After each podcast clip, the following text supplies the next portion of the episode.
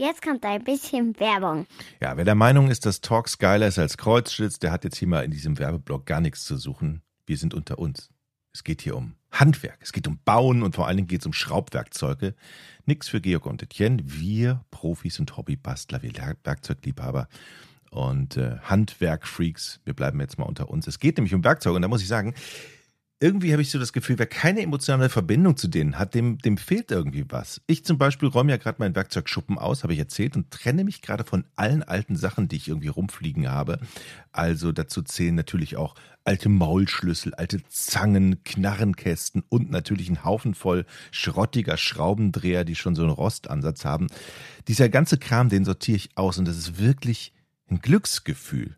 Und das habe ich mir vor Jahren geholt und merkt so, uh, die Qualität ist aber auch echt scheiße, da möchte ich aber auch keine Torx-Schraube mehr reindrehen. Damit hat man nur Ärger, wenn man was baut. Und jetzt kommen die Vera Tool Rebels ins Spiel, die Rebellen der Werkzeugindustrie. Die wissen nämlich, dass es eine emotionale Verbindung gibt zwischen mir also oder euch und euren Werkzeugen. So, jetzt mal ganz ehrlich, gebt ihr euren Lieblingsschraubendreher einfach so aus der Hand dem Nachbarn auf Nimmerwiedersehen? Nee, macht man einfach nicht, weil man man liebt ja gutes Werkzeug. Es ist ja irgendwie mein Werkzeug, mit dem ich ja, ein Haus baue oder vielleicht auch nur das Billigregal zusammendengel. Ähm, aber ich gebe es ungern aus der Hand. Und äh, Vera ist einer der weltweit führenden Schraubwerkzeughersteller, hat eine 80-jährige Tradition und weiß natürlich, wie man richtig gute Werkzeuge macht. Schraubwerkzeuge in erster Linie. Und die geben sich auch nie mit dem Standard zufrieden. Haben einen richtig fetten Online-Shop, den ich euch jetzt ans Herz legen möchte. Dort übrigens könnt ihr auch eure Handwerkssachen personalisieren lassen. Da gibt es zum Beispiel den Tool Rebel Werkzeugcontainer. Und da könnt ihr euren eigenen Namen draufschreiben lassen. Also nicht schreiben lassen mit dem Edding, sondern das wird richtig eingeprägt und da gibt es ein schönes Namensschild. Auch Schraubwerkzeuge übrigens könnt ihr dort personalisiert kaufen mit eurem Namen und nicht irgendwelche Schraubwerkzeuge, sondern richtig geile, gute Schraubwerkzeuge, die dann auch noch in 20 Jahren funktionieren. Also Werkzeuge werden äh, mit den Tool Rebels zu eurem persönlichen Werkzeug. Der Tool Rebel Shop ist aber nicht nur die Heimat für alle, die so wie ich, professionell handwerken, sondern auch für Werkzeugliebende, die das einfach mögen. Auch Eddie weiß ich, der guckt sich das auch einfach nur gerne an und möchte ja auch in Zukunft irgendwie einfach nur einen Schrank haben, wo er Werkzeug hinhängt ordentlich und es einfach anguckt. Und der Tool Rebel Shop ist natürlich auch was für Hobbyschrauber. Also eigentlich für alle und alle brauchen ja gut durchdachtes und gut aussehendes Werkzeug. Dann macht das Schrauben natürlich auch viel mehr Spaß. Es gibt auch Haushaltssets, äh, einen perfekten Mix für den Haushalt, wenn man mal schnell was rausholen möchte. Mit einem Knarrenset Werkzeug gibt es zum Beispiel. Oder es gibt sogar ein Wackenset. Denn die Tool Rebels, die sind natürlich leidenschaftliche Rock- und Metal-Fans. Also schaut mal rein bei www.toolrebels.de. 10% Rabatt auf die komplette Bestellung dort im Shop mit dem Code PAWN, egal ob groß oder klein. Viel Spaß! Eine neue Folge Podcast ohne richtigen Namen geht gleich los. Zuerst reden wir mal über das Frühstück. Jetzt kommt ein bisschen Werbung. Eddie, komm, was hast du heute Morgen gegessen? Hand aufs Herz. Noch gar nichts tatsächlich. Ich bin ja so einer, der ähm, mhm. sehr spät frühstückt, bei mir so ab 14, 15 Uhr. Aber wenn ich, wenn ich die Seite hier, wenn ich wieder mal auf unsere Lieblingsseite chorodrogerie.de gehe, dann bereue ich so ein bisschen. Ja, die haben Weil immer geile Sachen. Da sehe ich, ja, so vor allen Dingen so, ähm, so, so leckeres äh, Brot zum Beispiel. Da lohnt es sich doch früher aufzustehen, dass man sich den Wecker stellt, okay, um 7 Uhr stehe ich auf, dann habe ich wenigstens das Frühstücksgefühl und dann ziehe ich mir von Koro so ein schönes Brot rein. Ziehe ich mir ein leckeres Brot und dann mache ich mir da schön Erdnussmus, Haselnuss-Kakao drauf. Mhm. Und dazu das, ein Bio-Ingwer-Shot. Oh. Da bin ich Ja, grade, so ein kleinen Ingwer-Shot, da bist du wach, ne? Ja, da bin ich wach. Äh, ich bin gerade in der Rubrik Breakfast Drinks. Ja, das mhm. haben die auch bei Koro, auch große Packung. Und das ist ja der Kniff bei Koro. Nicht wie bei den anderen Supermärkten, wo man nur so 100 Gramm Packung oder 200. Die machen es direkt groß, 500 Gramm oder ein Liter, drei Liter, zehn Liter. Also spart natürlich Verpackungsmaterial. Mhm. Und äh, ist mal was anderes, was man da auch bekommt. Ne? Also nicht ja, so. Ja, du findest halt einfach bei der Koro-Drogerie so Sachen, die man vielleicht teilweise gar nicht kennt oder die man nicht auf dem, auf dem Schirm hatte oder auch in Varianten, wie du sie nicht kennst oder in Größen, wie man sie sonst aus dem Supermarkt nicht kennt. Also es ist wirklich immer wieder ein Erlebnis, auf Koro zu gehen. Mhm. Ich habe jetzt hier zum Beispiel eine, eine, eine Flasche Ahornsirup für meine Pancakes am Morgen. Ja, das ist super. Große ein Liter Flasche, eingekochter Saft von kanadischem Zuckerahorn. Es ist so lecker. Es ist vielleicht, okay, jetzt werden Leute sagen, okay, Pancakes mit Ahornsirup, Etienne, war da nicht was mit dir und deiner Leber und so? Okay, aber man lebt auch nur einmal. Wenn ihr sagt, okay, Koro, finde ich auch cool, geht mal vorbei, korodrogerie.de ist die Webseite und ähm, dann packt euch den Warenkorb voll und im Ausgang sagt ihr, kommt von uns, P-O-R-N ist der Code und dann spart ihr 5% auf den kompletten Warenkorb. Guten und checkt die Frühstückssachen. Hm. Ihr könnt euch das leckerste Frühstück der Welt machen, dank der Koro Drogerie. Drei, zwei, eins. Podcast ohne richtigen Namen. Die beste Erfindung des Planeten. da muss ich lachen. Zu 80% Fake. Nackt und auf Drogen. Podcast ohne richtigen Namen. Podcast ohne mich, wenn das hier so weitergeht. Ganz ehrlich. Du hast nicht ernsthaft versucht, Tiefkühlpommes in der Mikrowelle zu machen. Das haben wir jetzt schon wieder lange nicht mehr gehört, das Intro, ne? Wie ist denn unser Intro-Stand eigentlich? Also ich meine, wir haben ja irgendwie gesagt, wir, also zunächst mal haben wir ja nicht gesagt, wir wollen ein bestimmtes Neues, sondern das alte Intro ist zu lang und das müssen wir ändern. Hm. So, und seitdem haben wir diverse Neuvorschläge oder und Kürzungen des alten ähm, Intros bekommen, ohne uns zu entscheiden, ob wir, davon eins haben wollen. Nee, wir machen jetzt einfach jedes Mal ein neues. Solange wir uns, bis uns keiner mehr irgendwas zuschickt. Einzige Problem ist ja, dass wir die Dinger ja gar nicht machen, ne? Nee, so, wir sind ab, komplett abhängig von unseren Zuhörern und Zuhörern. Also bis heute haben wir es auch geschafft, weil wir fast jede in den letzten Folgen ein neues Intro hatten. Nur diesmal habe ich nochmal die Mails gecheckt. Ich meine, ich habe nichts Neues gekriegt. Das heißt, die Leute müssen nochmal ran. Hast du eigentlich irgendjemandem mal mitgeteilt, wohin er dir dieses Intro schicken soll? Weil du brauchst es ja irgendwie auf deinem Rechner, um das los abzuschießen quasi. Ähm, bei Insta kann man es mir gut schicken, okay. wenn man will. Zum Beispiel. Oder ja, bei euch bei Twitter. Gleich hm? ein bisschen Werbung für den eigenen Insta-Account machen, ne? Man kann auch, ich kann auch meine E-Mail-Adresse geben. Ja, das fände ich besser, ehrlich gesagt. Mhm. Schickt ihn bitte per E-Mail, geht nicht auf seine Insta-Seite. Ich bin so gespannt, was auf Jochens Insta-Account passiert. Oh ja, so richtig viel spannende Sachen. Weil Kochen, ich da so selten Hunde, drauf bin. Dümpel, Frösche. Jochen Insta. Und? Nee, das hilft ja gar nicht. Doch, tatsächlich. Ich, ich gebe Jochen Instagram ein und kriege als ersten Treffer Jochen Dominikus Instagram-Account. Mhm. Ihr könnt es aber auch, wir haben ja auch einen wunderbaren Twitter-Account beim Podcast ohne richtige Namen, da einfach irgendwo reinschreiben. Hast du einem Schaf auf den Arsch gefilmt? ja, genau. Also wir brauchen neue Intros. Ich muss ganz ehrlich sagen, wir müssen ja auch irgendwann mal dazu übergehen, dass wir sagen, okay, wir, wir finden eins jetzt so geil, dass wir uns dafür entscheiden zum Beispiel. Ich fand das vom Oder letzten Mal fand ich das vom letzten Mal fand ich auch richtig geil. Aber ja, lasst uns diese Diskussion doch einfach äh, nochmal intern besprechen. Was habe ich da? Wir warten einfach nur darauf, dass wir neue bekommen. Ja, das genau. Können wir in alle Ewigkeit fortführen. Genau. Da hinten Bis kläfft ein Radiergummi oder irgendwas. da hinten kläfft der Hund. Hey, Leute, ich bin so ein bisschen aufgeregt. Ich muss es sagen. Mein Vater war letzte Tage hier. Ja, der ist 84, hat Parkinson, ist ein bisschen, schläft viel, kann sich nicht mehr ganz so gut bewegen. Ist, glaube ich, noch auf, der, auf geistig auf der Höhe. sehe ich nur gesagt. ja. Und den habe ich eben in Zug gesetzt der muss von hier, also vom Norden Richtung Rheinland, das sind so sechs Stunden Zugfahrt. Boah. Mhm. Jetzt hatte mich eben angerufen. Jochen, ich bin in Heide, der Zug ist kaputt. Oh, oh Gott, Albtraum. Albtraum. Also für einen 84-Jährigen, mit der schlecht gehen kann, jetzt auch nicht mehr alles so parat hat, ist das natürlich erstmal so das Gefühl, scheiße, der ist lost, der ist irgendwo in Heide, da kommt er nie wieder weg.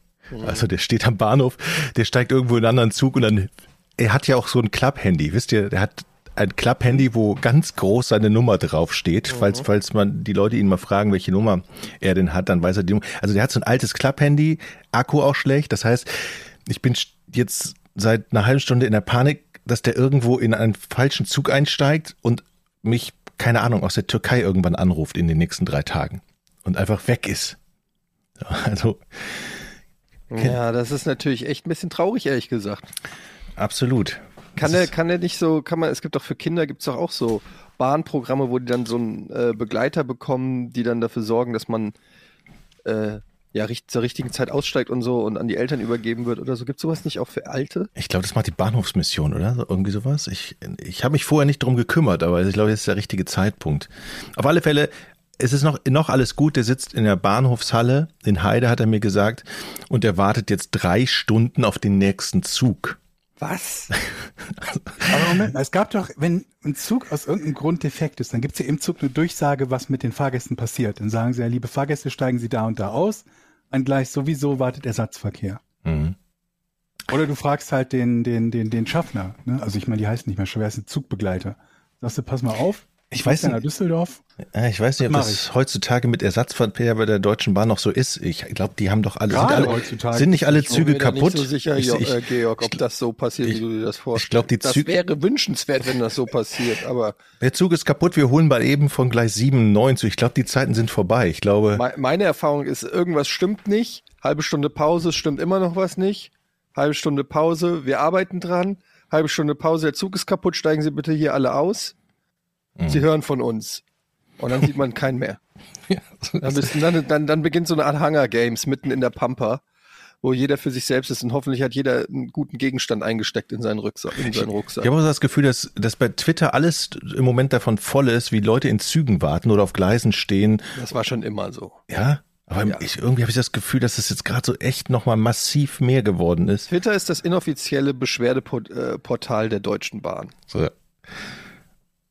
Aber auch das Beschwerdeportal für eigentlich alles, ne? ob nun Ja, Bahn oder eigentlich nicht. schon. Ne? Ja, das stimmt. Vor allen Dingen, weil dann eigentlich. haben die Leute ja auch Zeit. Ne? Wenn irgendwie der Zug nicht kommt oder sonst was und sie irgendwo rumsitzen, Handy rausnehmen. Ich habe ja früher, das ist eigentlich interessant, dass wir drüber reden, weil ich habe früher immer gedacht, so, ey, bei Twitter, ich habe ja früher immer lustige Sachen gepostet. Ich habe das ja immer so verstanden als meine Bühne. Ich habe mich, ich habe mich gesehen als verkappten Comedian und habe gedacht, Twitter ist meine Bühne. Warum? Weil ich gedacht habe, naja, die Leute müssen mir ja aktiv followen, die müssen mich ja aktiv abonnieren. Das heißt, ähm, es ist so ein bisschen wie mein Publikum.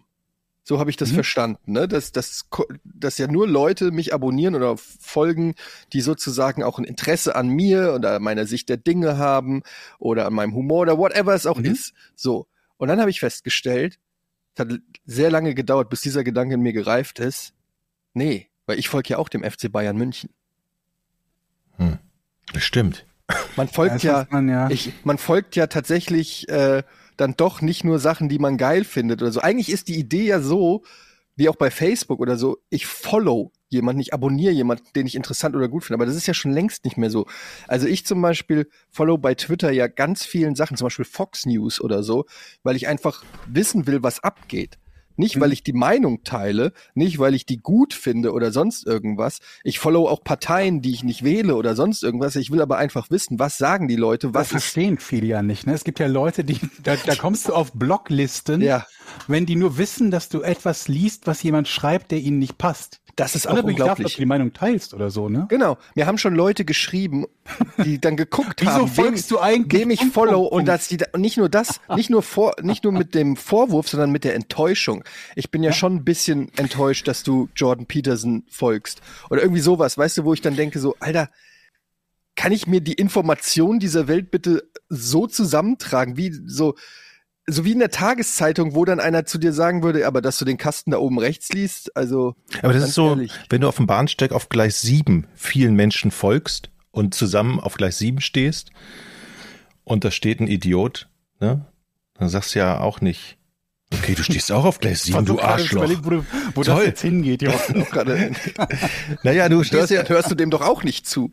Naja, da kann ja auch nicht jemand sagen, du stehst auf Gleis 7, weil du dem ja dahin gefolgt bist. Du musst ja in die Bahn einsteigen. Ja, aber das ist ja was anderes, wenn du es musst. Das ist ja schon mal der erste das- krasse Unterschied. Du musst ja mit, der, mit dem Zug fahren. Du. Das Lustige und Paradoxe Ja, okay, an es dieser- hakt ein bisschen. Idee oder an diesem Vorwurf ist ja eigentlich, dass wenn man kritisiert, dass eine Person einer anderen folgt, weil man sagt, die Person, der du folgst, deren Meinung teile ich nicht, dann muss man ja eigentlich auch wissen, wovon diese, diese Person redet.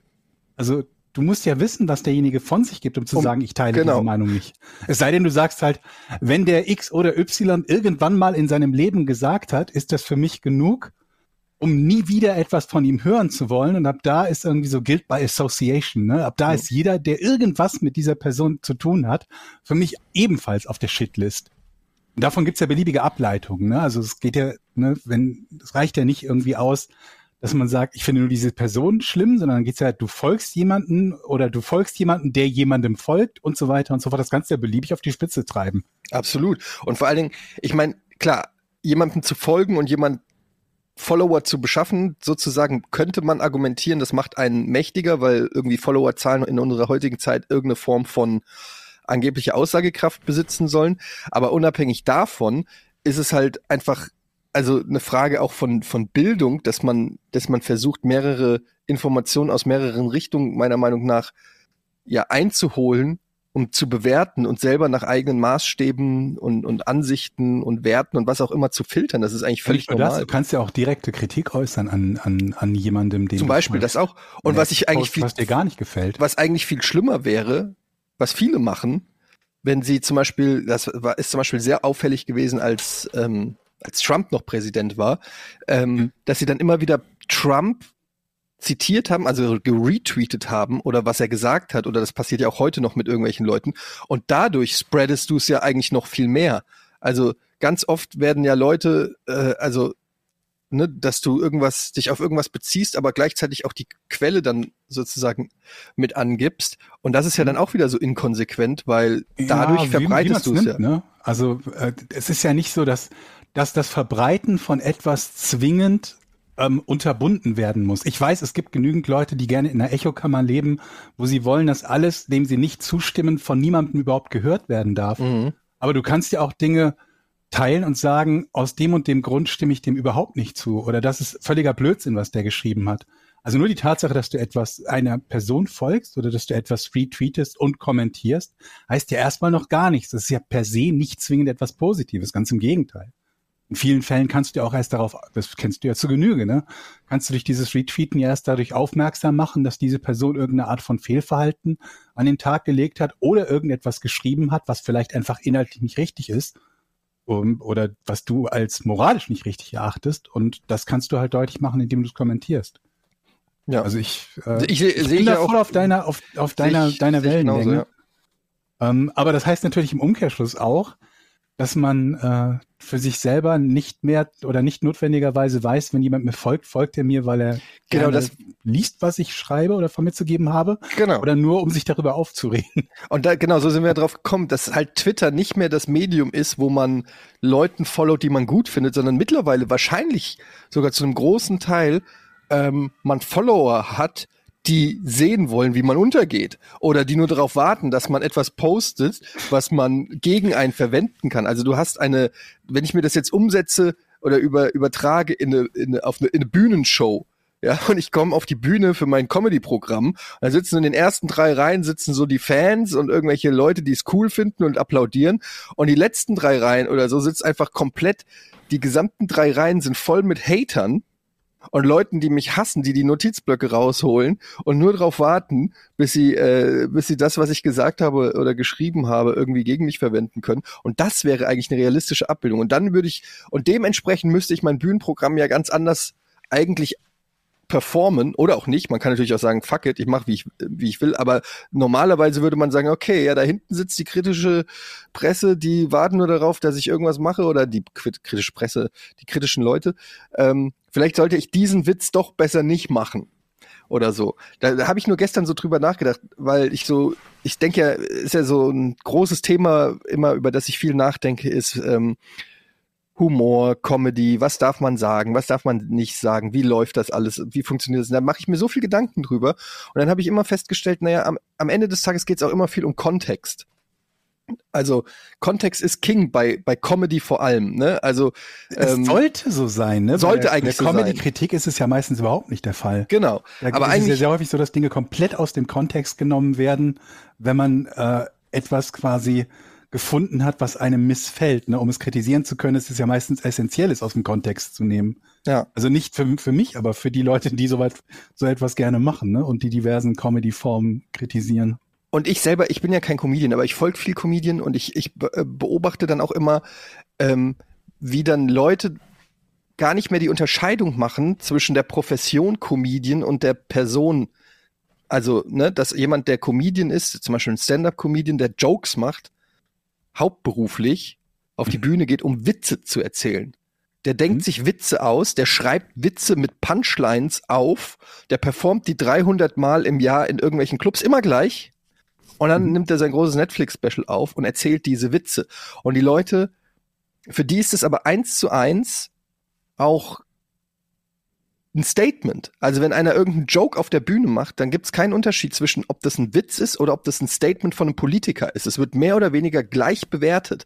Und das finde ich halt so krass, deshalb meine ich Kontext. Äh, es gibt allerdings auch ähm, negative Beispiele, zum Beispiel Louis C.K. Ihr wisst alle, Louis C.K., ähm, der äh, ja, sag ich mal, im, am Hö zum Höhepunkt der MeToo ähm, Kampagne ähm, ja einen Shitstorm gekriegt hat und dann auch äh, gecancelt wurde. Und der hat ja irgendwie vor ähm, weiblichen Comedian-Kolleginnen sein Lörres rausgeholt und angefangen zu wanken, was dann irgendwie rauskam. Mhm. Und ähm, da habe ich dann so überlegt, weil ich fand Louis C.K. früher ziemlich geil und habe aber dann so überlegt, okay, wenn die Person aber in real life die Sachen macht, über die sie eigentlich scherzt, also wenn einer, jetzt mal ganz extrem gesprochen, ein Rape-Joke macht und in Wahrheit auch ein Vergewaltiger ist, dann ist es natürlich was anderes, als wenn das, na gut, Rape-Joke ist vielleicht ein schlechtes Beispiel, aber ihr wisst, was ich meine. Ist gar nicht, ist gar kein so, in dem Kontext kein so schlechtes Aber, Beispiel, ne, genau. Louis C.K. über ähnliche Themen ja wirklich Witze gemacht hat. Genau. Ne? Er machte halt, er hat original Witze über die Sachen gemacht, die er aber tatsächlich im Real Life dann gemacht hat. Und das hat mir dann als Zuschauer irgendwie, das ist mir dann schwer gefallen, habe ich gemerkt, weil danach kam ja noch Stand-up äh, äh, Stunden von ihm raus und ich habe ihn ja auch neulich live gesehen in, in Berlin und so. Und ich habe gemerkt, so, es funktioniert für mich nicht mehr ganz so unbeschwert wie früher, weil er macht immer noch perverse Jokes, die ich früher lustig fand, aber jetzt mir halt denke, ja gut, aber ist es jetzt ein Witz oder ist es jetzt eine autobiografische Erzählung, was du letzte Nacht gemacht hast? Also ich konnte das nicht mehr so ausschalten. Ja? man, das ist ja nichts, was, was universell gilt. Ne? Das ist ja von Person zu Person Genau. sehr, sehr unterschiedlich. Deshalb Es Kontext. gibt Ja, Ja. es gibt ja, es gibt ja Comedians, die tatsächlich mehr oder weniger nichts anderes machen, als das zu erzählen, was ihnen in irgendeiner Art und Weise passiert ist und auch wiederzugeben, wie sie ticken und wie sie denken. Und dann gibt's welche, die halt so eine Persona haben, in, in die sie schlüpfen und äh, die halt irgendwelche Dinge von sich gibt oder auch irgendwelche Meinungen oder und Witze von sich gibt. Und das ist halt, deswegen ist es auch immer so unglaublich schwierig, wenn Leute auf die Idee kommen, ähm, sich damit auseinanderzusetzen in Form von, von, von irgendeiner Kritik, weil es nichts Universelles gibt. Also es gibt nichts, wo man universell sagen kann, wenn jemand diese Art von Programm oder und Witz macht, lässt sich da darauf schließen, dass Folgendes gilt. Das ist halt von Comedian zu Comedian vermutlich unterschiedlich. Und wenn du dann auch überlegst, wie viel von dem, was ein Witz ist, im Auge des Betrachters liegt, also des Zuhörers liegt. In vielen Fällen ist ja, ist ja Humor und Comedy etwas, was sich erst im Gehirn, Gehirn des, des Zuhörers zusammensetzt zu etwas, was er lustig findet oder eben nicht lustig findet. Das ist ja schon mal die wichtigste Unterscheidung bei Comedy.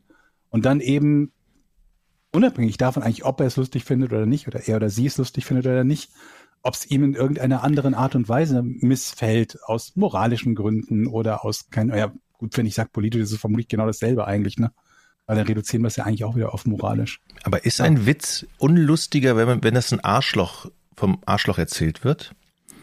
Oder würde man da genauso drüber lachen? Naja, Arschloch ist jetzt ein bisschen zu breit gefächert, aber ich sag mal so, es ist, ich, ich sag mal noch ein, noch ein extremes Beispiel. Es ist ein, ein Witz, obwohl er inhaltlich gleich ist, kann unterschiedlich wirken. Das meine ich mit Kontext. Angenommen, du hast jetzt einen, einen Witz und sag ich mal, der hat, weiß ich nicht, einen, jüdischen Witz oder äh, irgendwas und der wird von einem, von einem nachweislich, von einem Nazi erzählt, der, weiß ich nicht, irgendwas, irgendwelche Kriegsverbrechen gemacht hat oder der wird von ähm, Jerry Seinfeld, von dem man Ich weiß, dass er auch Jude ist, Seinfeld. äh, ist, dann hat das einen an, dann, dann hat das einen anderen, das ist einfach was anderes. Obwohl der Inhalt eigentlich exakt gleich ist. Ich finde, du kannst nicht einfach nur die Punchline nehmen und nicht mehr drauf achten, wer es sagt. Also natürlich würde das funktionieren, wenn du das irgendwo liest, aber nicht bei einer Performance. Ich finde, man muss die Persona, wie, wie Georg auch gerade gesagt hat, der Person, das gehört für mich mit zum Kontext. Die Person, die den Witz erzählt, die, die, die baut ja einen Kontext auf und ist auch selber ein Teil dieses Kontextes. Und deshalb finde ich das schon, ähm, ja, finde ich das schon entscheidend. Also, oder zumindest sagen wir mal, man kann es nicht, nicht immer komplett wegdenken. Es kommt natürlich auch immer auf den Witz an, was, was das Thema ist oder so. Man, ich glaube, es ist super schwer, da immer allgemeine Regeln für Witze und Comedy und so weiter äh, zu machen. Es gibt ja auch immer Leute, die sagen, man darf über dies oder das nicht Witze machen. Ich bin ja der Meinung, man darf eigentlich über alles Witze machen, aber man muss, es muss halt auch dann gut sein. Also je, je, je krasser das Subject ist, also so je krasser du äh, über irgendwas, weiß ich nicht, Witze machst, desto besser muss die Performance sein, sowohl der Joke als auch, wie du es halt machst. Also deshalb ist ja zum Beispiel Ricky Gervais ein Meister seines Fachs. Der geht ja nicht einfach nur hin und sagt, lol, Transleute, lol. Das, da, das wäre ja auch nicht, das wäre auch nicht witzig. Das wäre auch kein Witz. Aber Dave Chappelle hat, glaube ich, jetzt, es gab gerade dieses, ähm, dieses Special zu den, ähm, na, wie heißt das, Mark Twain Awards. Ich weiß nicht, ob ihr das kennt. Mark Twain Awards, das, das ist so, in Amerika gibt so einen Preis für ähm, besondere Comedians. Ich, ich, das ist der Mark Twain Award. Vor zwei Jahren hat ihn Dave Chappelle gewonnen, dieses Jahr hat ihn Jon Stewart gewonnen. Und die haben beide gegenseitig, haben sie eine Laudatio aufeinander gehalten. Und dann hat auch äh, Dave Chappelle über Jon Stewart gesagt, ähm, ich krieg jetzt nicht mehr alles wortgenau hin, kann man sich, glaube ich, auf YouTube angucken. Und er äh, aber der entscheidende Satz war, make a good point funny. Das ist so, äh, was er so auch Jon Stewart attestiert, dass du erstmal Mhm. Dir, du willst einen, einen Punkt klar machen und den versucht der Comedian dann lustig zu machen. Aber der Punkt hinter diesem Joke ist ein ganz guter Punkt, den er da macht. Und ich, äh, Aber das, ist ja eine Option. Das ist ja eine nicht- Option, ja, aber er, das meinte er ja, das meinte er, dass das halt Jon Stewart meisterhaft Ach so, macht. ja, ja, das So auf jeden Fall, genau. Und ich finde halt diese, die Idee finde ich aber gut. Make a good point funny ist halt so ein bisschen auch so das, was halt, du kannst, dass du, es geht nicht darum, einfach nur rauszugehen, irgendwas rauszukotzen und Leute, möglichst viele Leute zu beleidigen oder so. Das ist so, weiß ich nicht, das ist so die simpelste Form irgendwie, wenn man das überhaupt Comedy nennen kann, einfach nur Leute beleidigen, erniedrigen. Aber ein Comedian hat ja eigentlich die Mission, auf die Bühne zu gehen und Leute zum Lachen zu bringen. Du willst ja dahin gehen, dass die Leute eine gute Zeit haben, dass die ihre Sorgen vergessen, dass die vielleicht schwierige Themen oder heikle Themen, über die auch lachen können. Das ist ja eigentlich so die Kunstform. Und wenn du es gut kannst, dann funktioniert das auch. Und wenn du es nicht gut kannst, dann klappt's nicht. Ich muss noch mal kurz auf, äh, weil, weil, weil Jochen meinte, irgendwie, ob das einen Unterschied macht, wenn der Comedian ein Arschloch ist. Es gibt halt, also es gibt ja ganz, ganz unterschiedliche Arten von Humor. Und selbst wenn, wenn man sagen kann, die Person hat eine gewisse Art von Humor, gibt's wieder ganz, ganz unterschiedliche Arten von Witzen. Und ein sehr beliebter Witz ist ja etwas zu machen, wo man quasi sich selbst als, ähm, als Trottel in irgendeiner Art und Weise darstellt, indem man zum Beispiel so tut, als würde man etwas nicht begreifen.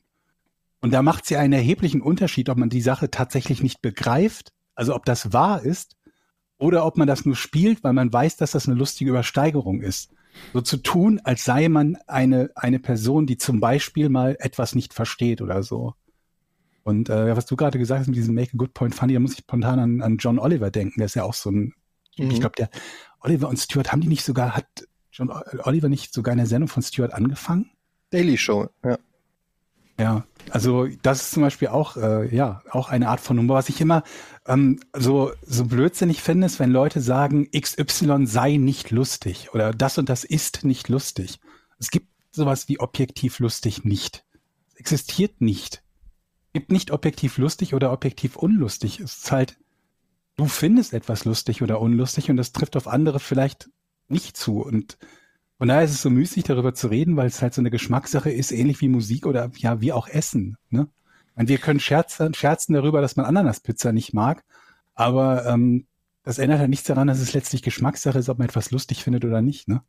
Nochmal zurück zu dem Twitter-Punkt. Ist es nicht denn eigentlich sinnvoll zu sagen, okay, es gibt nicht nur einen Follow-Button, sondern einen zweiten Follow-Button, wo man sich outen kann? Ich folge dir weil ich, keine Ahnung, dich trotzdem scheiße finde. So, dann weiß man eben, alles klar. Aber das, warum sollte ich das zulassen? Dann würde ich die Person ja direkt blocken. Ja, okay, das stimmt auch wieder. Ist jetzt nicht ganz durchgedacht, aber. Also wenn einer, wenn ich, um noch das nochmal auf das auf das äh, Konzert sozusagen zu übertragen, wenn ich ich trete irgendwo auf und da kündigen sich 20 Leute an, die nur reinkommen, um Stress zu machen, Ja, dann würde okay. ich ja sagen, okay, dann würde ich ja meinem Türsteher sagen, lass die mal nicht rein. Das stimmt. Ja, oder du hast, oder du hast so Eier und sagst, alles klar, kommt her. Ich mit euch werde ich fertig. Ja, aber das hat ja mit Eier nichts zu tun. Es ist ja, äh, also das ist ja keine Mutprobe oder so, sondern im Zweifelsfall versauen die es ja für alle anderen auch. Also jetzt in der in der Live-Geschichte. Ich habe da nur so drüber nachgedacht, weil ich ähm, ja öfter mal auch schon in, in ich bin jetzt seit 2009 glaube ich auf Twitter, also 13 Jahre und das hat sich und das Krasse ist ja so auch, dass Twitter beziehungsweise die Gesellschaft oder alles hat sich ja in den letzten 13 Jahren auch enorm verändert und auch Sachen, die auf Twitter funktionieren, mal funkt haben sie besser funktioniert, mal nicht. Man ist so richtig schön zu beobachten, wie auch so gewisse Trends, Memes, Humor, auch ganze Sch Redewendungen oder so eine Art Internetsprech, wenn du so willst, sich verändert haben im Internet. Und ähm, ich kenne ganz viele Leute, die früher aktiv Twitter benutzt haben, um dort so eine Art Comedy zu machen. Also einfach Jokes geschrieben haben auf Twitter. Ich habe selber das auch eine lange Zeit sehr viel ähm, gemacht. Und mittlerweile sind die fast alle weg. Also kaum noch einer macht das, weil du einfach auch gar nichts gewinnen kannst im, im Zweifelsfall. Also du hast mehr Ja. zu verlieren als zu gewinnen. Wobei ich kenne viele Leute, die haben auf Twitter angefangen oder ber berühmt hier El Hotzo, äh, kennt glaube ich fast jeder, ähm, berühmter Internet Twitter-Joker oder wie auch Comedian, wie man es auch immer nennen soll. Und der hat ja auch eine Riesenkarriere hingelegt, ähm, nur aufgrund seiner Twitter-Witze oder so, ne? Und da gab es ja früher viele Leute, die, glaube ich, auch den Einstieg in die, in die Branche ähm, gekriegt haben. Hier, guter äh, Kumpel von mir, Christian Pokerbeats, Huber, der dann auch immer sehr lustig getweetet hat. Äh, hier auch einer von zwei Leuten von Gefühlte Fakten, Grüße gehen raus, hat ja auch ähm, immer lustig getwittert und ist dann, glaube ich, im Autorenteam vom Neo-Magazin oder so irgendwann gelandet. Ist auch schon ewig her, aber das war früher so eine richtige Plattform, um ja, Comedy zu schreiben. Und mittlerweile ist es komplett verschwunden oder so, weil es gibt nichts mehr zu gewinnen. Im besten Fall kriegst du ein Like, im Worst Case verlierst, du- verlierst du alle deine Jobs. also, so, hm, weiß ich nicht. Ähm, aber ich, in meinem, in meinem Fall habe ich halt festgestellt, ja, ich habe mich immer irgendwie als Comedian gesehen, weil ich auch, weil das so meine Leidenschaft ist, weil ich auch so Fan davon bin. Und dann ist mir aufgefallen, ey, warte mal, kein anderer sieht dich als Comedian. Keiner sieht dich als Comedian. Die sehen dich als dieser Typ, der Videospiele spielt, at best. At best. Aber keiner, Das ist ja schon negativ genug. das ist schon negativ genug, aber keiner hat diesen Kontext, den ich in meinem Kopf immer hab, so, wo ich sage, okay, Louis C.K., Dave Chappelle, Etienne Gade. Wenn, ja. wenn ich jetzt hier irgendwas über Stewardessen schreibe, dann werden die ja wohl checken, dass das meine Comedian-Persona ist. Nee, die denken einfach nur, da sitzt irgend so ein Incel, der sein ganzes Leben Videospiele gespielt hat und jetzt irgendwie am, am Haten ist. Und ich verstehe nicht, warum die Leute so sauer auf, auf mich sind. Ähm, ja, ähm, ist ein interessantes Thema. Wollte ich nur mal sagen. So Das Humor ist im aber- Internet, ey. Ich, ich, ich glaube, da ist, ähm, mal was darüber gelesen zu haben, dass halt allgemein auch die, die, die, was auch die, ähm, die, die, die Presse massiv beeinflusst, ist die Art und Weise, mit welcher Art von Inhalten die Leute interagieren. Und dass halt polarisierende Inhalte dazu zählen, zu den Dingen, ähm, die, die für mehr Interaktion sorgen oder umgekehrt, dass ähm, negative In äh, Interaktionen etwas sind, nachdem insgesamt mehr gesucht wird oder woran die Leute insgesamt mehr teilhaben, was irgendwo naheliegend ist, ne? Weil wir kennen es ja auch bei uns, wir haben häufiger mal Themen, wo, ähm, wo wir über irgendetwas reden, was äh, in irgendeiner Art und Weise uns aufstößt, sage ich mal so. Ob das nun bei uns allen dreien gleichermaßen der Fall ist, ist wieder ein anderer Punkt. Aber das haben wir häufiger, häufiger mal als Thema verglichen mit einer Sache, der wir einfach alle zustimmen, wo wir sagen, ja, gibt's ja gar keine Diskussion, sehen wir alle gleich. Und sehen nicht nur wir alle gleich, sondern das sieht so ziemlich jeder, jeder andere Mensch äh, gleich. Und ähm, das ist insofern natürlich dann interessant, wenn du dir überlegst, das wissen ja auch die Plattformen, die diese Inhalte zur Verfügung stellen. Und die optimieren die Art und Weise, wie Inhalte dargestellt werden, ja auch danach. Und das ist irgendwo so ein bisschen, ähm, Doch, ich muss eigentlich sagen, erschreckend. Ich wollte gerade sagen, faszinierend. Faszinierend kann auch einen negativen Beigeschmack haben. Ja, in gewisser Weise auch erschreckend, wenn du überlegst, dass, dass ein Teil dessen, was Social Media Plattformen machen, nicht nur, was ja vielleicht schon schlimm genug wäre, dass das Auseinandernehmen von allem, was du denkst, ist, um dir irgendwie, keine Ahnung, Werbung oder sonst was äh, zuzuliefern, sondern bewusst dir Dinge zu präsentieren, die da, weil, weil sie wissen, dass du damit häufiger interagierst, in irgendeiner Art und Weise negativ sind, die also sauer aufstoßen werden. Und dann Mhm. natürlich noch, dass es Leute gibt, die aktiv danach suchen. ne? Das wären in deinem Fall halt die, die Leute, die zu deinem Stand-up-Comedy-Programm gehen, weil sie nichts, aber auch gar nichts von dem, was du sagst, lustig finden, sich aber aufregen wollen darüber. Mhm. Wobei dann wären es wenigstens zahlende Gäste, wenn es ein Stand-up-Comedy-Programm sonst wo wäre. Das ist Ja. dann bei Twitter oder so nicht der Fall. YouTube. Sie hatten heute ausverkauftes Haus in der Lanxess Arena. 15.000 Menschen haben Sie ausgepfiffen und gebuht. Wie geht es Ihnen dabei? Aber immerhin 15.000 Leute. Ja. Ja. Solche, aber solche Comedians gibt's ja auch tatsächlich. Also es gibt ja tatsächlich auch dieses Prinzip von, von, von Comedy, dass du weißt, es steht nicht im Vordergrund, etwas zu machen, was witzig oder auf den Punkt ist, sondern etwas, was in erster Linie ähm, spaltet oder und provoziert. Und du kriegst natürlich nicht immer eine exakte Spaltung hin, also so nach dem Motto 50-50 dafür und dagegen. Aber was zumindest irgendwie so provozierend ist. Diese Art von Comedians gibt's ja auch, die, die, die, die sich durchaus äh, in verschiedene Art und Weise durchgesetzt haben oder zumindest damit haben über Wasser halten können. Ja, absolut. Es gibt auch einen Haufen schlechter Comedians, die einfach einen scheiß Witz machen und sich dann hinstellen und sagen, ja, ihr versteht meinen Humor nicht oder ihr checkt die Satire nicht und Sati Satire darf alles oder so. Also das ist ja auch, da wird ja auch im Namen des Humors oder äh, im Namen von Comedy werden ja auch die schlimmsten Sachen teilweise ähm, verbrochen, möchte ich mal fast sagen. Das ist ja auch so ein bisschen dann das Blöde, dass du dann auch, dass man dann da auch so mit drin landet. Ähm, Was auch immer lustig ist, ist, wenn, wenn du, wenn du Applaus von der falschen Seite kriegst.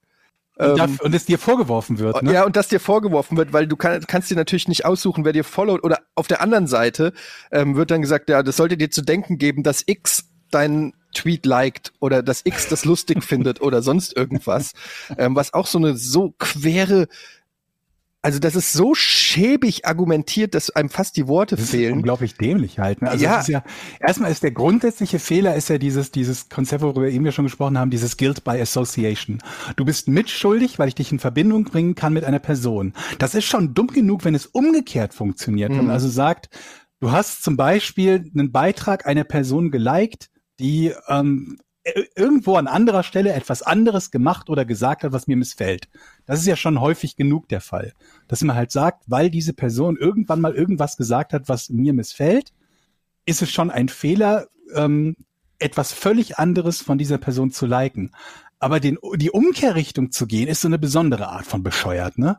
Zu sagen, dir hat jemand zugestimmt, den ich grundsätzlich für verachtenswert halte. Wo ich mir denke, okay, das ist nicht mein Problem, das ist dein Problem. Ja. Aber nun gut. Ich glaube, Na sag, komm. nee, ach, Georg will hier kein Fass öffnen. ja, zu Äh, gefährlich, zu gefährlich. Komm, raus damit. raus, raus, komm, komm, komm, Ja, komm. Hören Sie jetzt die letzten Worte vor Ge von Georg Zahl, bevor er ja gecancelt den- wurde. den größten Teil und Jochen und dass ich die sich distanzieren mussten, dass, öffentlich. dass man diesen, diesen Logikfehler begeht und sich damit brüstet und es das Argument nimmt. Ne? Also diese, diese Schuldzuweisung, äh, du hast etwas geliked, was eine, eine Person gesagt hat, die mir, die mir missfällt. Das alleine ist ja schon schlimm, schon schlimm genug. Ich habe ich hab gerade den Faden verloren, glücklicherweise. Muss ich Ja, sagen. ich finde es aber ganz interessant, weil ich meine, äh, ich, stimme, ich stimme dir vollkommen mich nicht zu. weiter reinreiten. Allerdings kann man ja auch sagen, dass wenn du jetzt, weiß ich nicht, du machst einen Joke und irgendwie alle Skinheads dieser Welt liken den, dann kann man ja vielleicht auch überlegen, hm, also zumindest scheint dieser Joke in, in gewissen Kreisen sehr gefeiert zu werden, warum auch immer erstmal. Aber dann aber- doch, gilt doch immer noch, worüber ging denn der Joke? Genau, natürlich, das ist ja klar, aber es kann, ich sag ja nur, es kann, nicht es muss, es kann ein Indiz dafür sein, dass der Joke dann vielleicht irgendwelche Sachen gesagt hat, die man vielleicht, die nie nicht so gut ankommen oder so. Aber da, okay, aber daraus folgt ja erstmal nichts. Nee, ist Das ist wieder diese, das ist wieder diese Reductio ad Hitlerum, ne? Dass man halt sagt, und das ist ja eine Sonderform von diesem, von Wie heißt das? Reductio ad Reductio Hitlerum? Das hast du dir gerade Ja, ist- ausgedacht. Nein, das ist eine, das ist wieder eine Sonderform von Guild by Association. Das ist, wenn ich dich mit jemandem in Verbindung bringen kann, der quasi Hitler ist oder in dem Fall die Skinheads oder sonst was, dann habe ich quasi gewonnen. Mhm. Dann ist das, was du gesagt hast, ist deshalb falsch, weil dir die falsche Person zustimmt. Genau. Das ist, das ist genauso dämlich, aber das ist halt eine Sonderform davon, die sehr, sehr beliebt ist und sehr, sehr gut funktioniert. Die wird medial immer wieder verwendet. In Medien passiert es immer wieder, dass es heißt, ähm, bla bla bla, also von wegen Beifall von der falschen Seite oder ganz beliebt, das ist ein Talking Point von XY. Mhm. Ist auch scheißegal, wessen Talking Point es ist. Es gibt eine einzige Frage und die ist, ist das Gesagte grundsätzlich richtig oder ist es falsch? Also wenn es um so eine richtige oder falsche Frage geht, oder ist es moralisch richtig oder moralisch falsch? Mhm. Und das wird es nicht dadurch, dass dir jemand zustimmt oder nicht zustimmt. Das kannst und darfst und musst du unabhängig davon untersuchen, vor allen Dingen, weil es ja tatsächlich als durchaus existentes Problem zum Beispiel mal neben vielen anderen Problemen aber auch sowas wie eine rechte Szene gibt.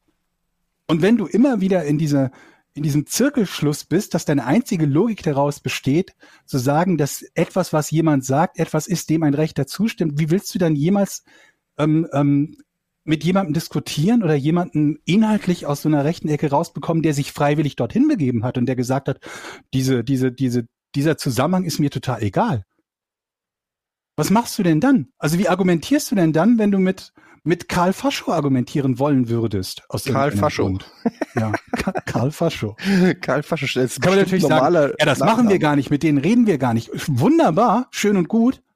Das ändert aber nichts daran, dass die existieren, ihre Meinungen haben und ihre Meinungen verbreiten und damit möglicherweise Dritte überzeugen, die es nicht stört, dass du sagst, aber mit denen rede ich erst gar nicht. Und das ist halt der springende Punkt, weswegen ich es immer so problematisch finde, diesen, diese, diese, diese, diese, diese Unlogik zu betreiben, Leute für etwas verantwortlich zu machen, ähm, naja, letztlich nur dafür verantwortlich zu machen, dass sie in irgendeiner Art und Weise irgendeine Interaktion mit jemandem hatten, der äh, nicht genehm ist. Du musst mehr machen. Du musst, wenn, tatsächlich in der Lage sein, ein Argument zu entkräften. Und das tust du nicht, indem du sagst, der, der das gesagt hat, ist aber böse. Mhm. Ja, und dann was? Was man Wir auch haben so viele Fälle gehabt von Leuten, wo wir wissen, dass die, also moralisch gesprochen, dass die, dass die in der Vergangenheit und auch heute, wir wissen, dass die nach unserem Maßstab moralisch falsch handeln oder und böse sind. Aber das hilft dir ja noch nicht und das hilft dir vor allen Dingen gar nicht, wenn das Leute sind, die in irgendeiner Art und Weise an der Macht sind. Du redest von Uli Hoeneß, oder? Und da schließt sich der Kreis. Und deshalb folgst du dem FC Bayern. Ganz genau. Ich mag das auch immer, wenn, wenn äh, übrigens Georg steht mit Georg dabei. steht auf, hat das Fenster aufgemacht. Der ist in Wallung. Ähm, aber äh, ich mag das auch, wenn's, wenn das so heißt, ja, dass es ein Begriff aus der rechten Szene ist. Vor allen Dingen, wenn diese heutzutage, wenn so ein Begriff Das einfach ist so ein Unargument. Das ist kein Argument. Naja, vor allen Dingen, wenn, wenn das, wir reden jetzt hier nicht vom, vom Hitlergruß oder vom, vom Swastika oder also vom Hakenkreuz, sondern einfach mittlerweile zum Beispiel, ähm, was ich neulich gelesen habe, dass der Begriff Vogue, ja, also Vogue. Vogue, Ach so, W- ja, W- äh, W-O-K-E, Vogue, dass das ja äh, die Rechten oder so benutzen, wo ich halt Mhm. überlege, so, was? Nee. Halt überhaupt nicht. Also Vogue wird auch äh, in jeder Tageszeitung, im, in der New York Times, in was auch immer, ein ganz normaler Begriff, um eine gewisse ähm, political correcte Bewegung äh, auf Social Media, sage ich mal, zu beschreiben. Mag sein, dass das auch äh, ein Thema ist, mit dem auch viele Rechte irgendwie ihr Problem haben und den Begriff benutzen.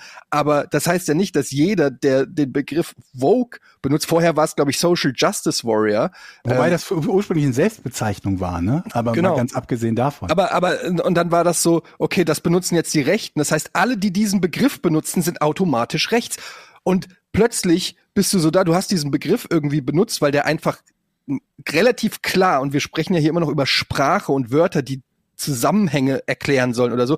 Das heißt, wenn ich den Begriff Vogue benutze, in der Regel weiß jeder sofort, was gemeint ist. Es ist noch nicht mal wertend in irgendeiner Weise gemeint oder so, weil es gibt Sachen, da bin ich woke, es gibt Sachen, da bin ich nicht woke, keine Ahnung. Aber erstmal weiß, kann sich jeder was darunter vorstellen und plötzlich wird einfach behauptet, Das kann, lässt sich ja empirisch auch gar nicht beweisen oder so. Einfach wird behauptet von einer gewissen Gruppe im Internet, so, woke ist jetzt ein Nazi-Begriff. Jetzt hatten wir das kürzlich gerade, als Finn Kliman wieder seinen Ausraster bei Instagram hatte.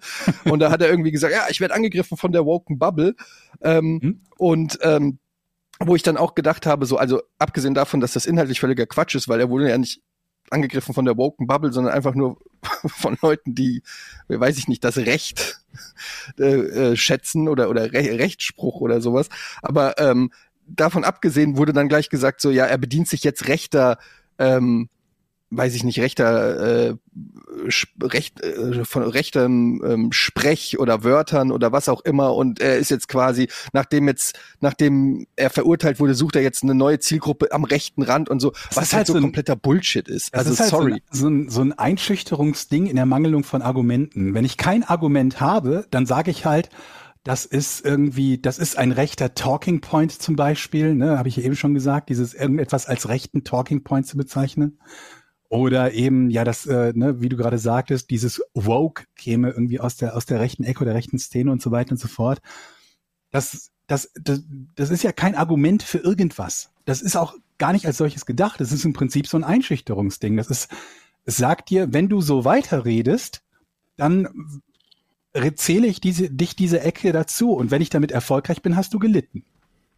Und was ist natürlich der Effekt bei den meisten Leuten, dass sie sagen, das Risiko gehe ich nicht ein. Mhm. Warum sollte ich so dumm sein und das Risiko eingehen? Also vermeide ich zum Beispiel den Begriff oder überhaupt eine Diskussion zu einem Thema X oder Y, überhaupt Argumente, tatsächliche Argumente Ja, vor allen Dingen, Y. polarisiert ja in, in, in einer gewissen Form auch, weil die Leute natürlich auch sich dann entweder nach links, nach rechts oder in irgendeine Ecke stellen mit ihren Argumenten und eben nicht mehr, ja, Die machen es ja ähm, gar nicht selbst. nicht mehr- Also das ist ja, das ist ja etwas, etwas, was, was, ähm, was in vielen Fällen fremd gemacht wird, ne?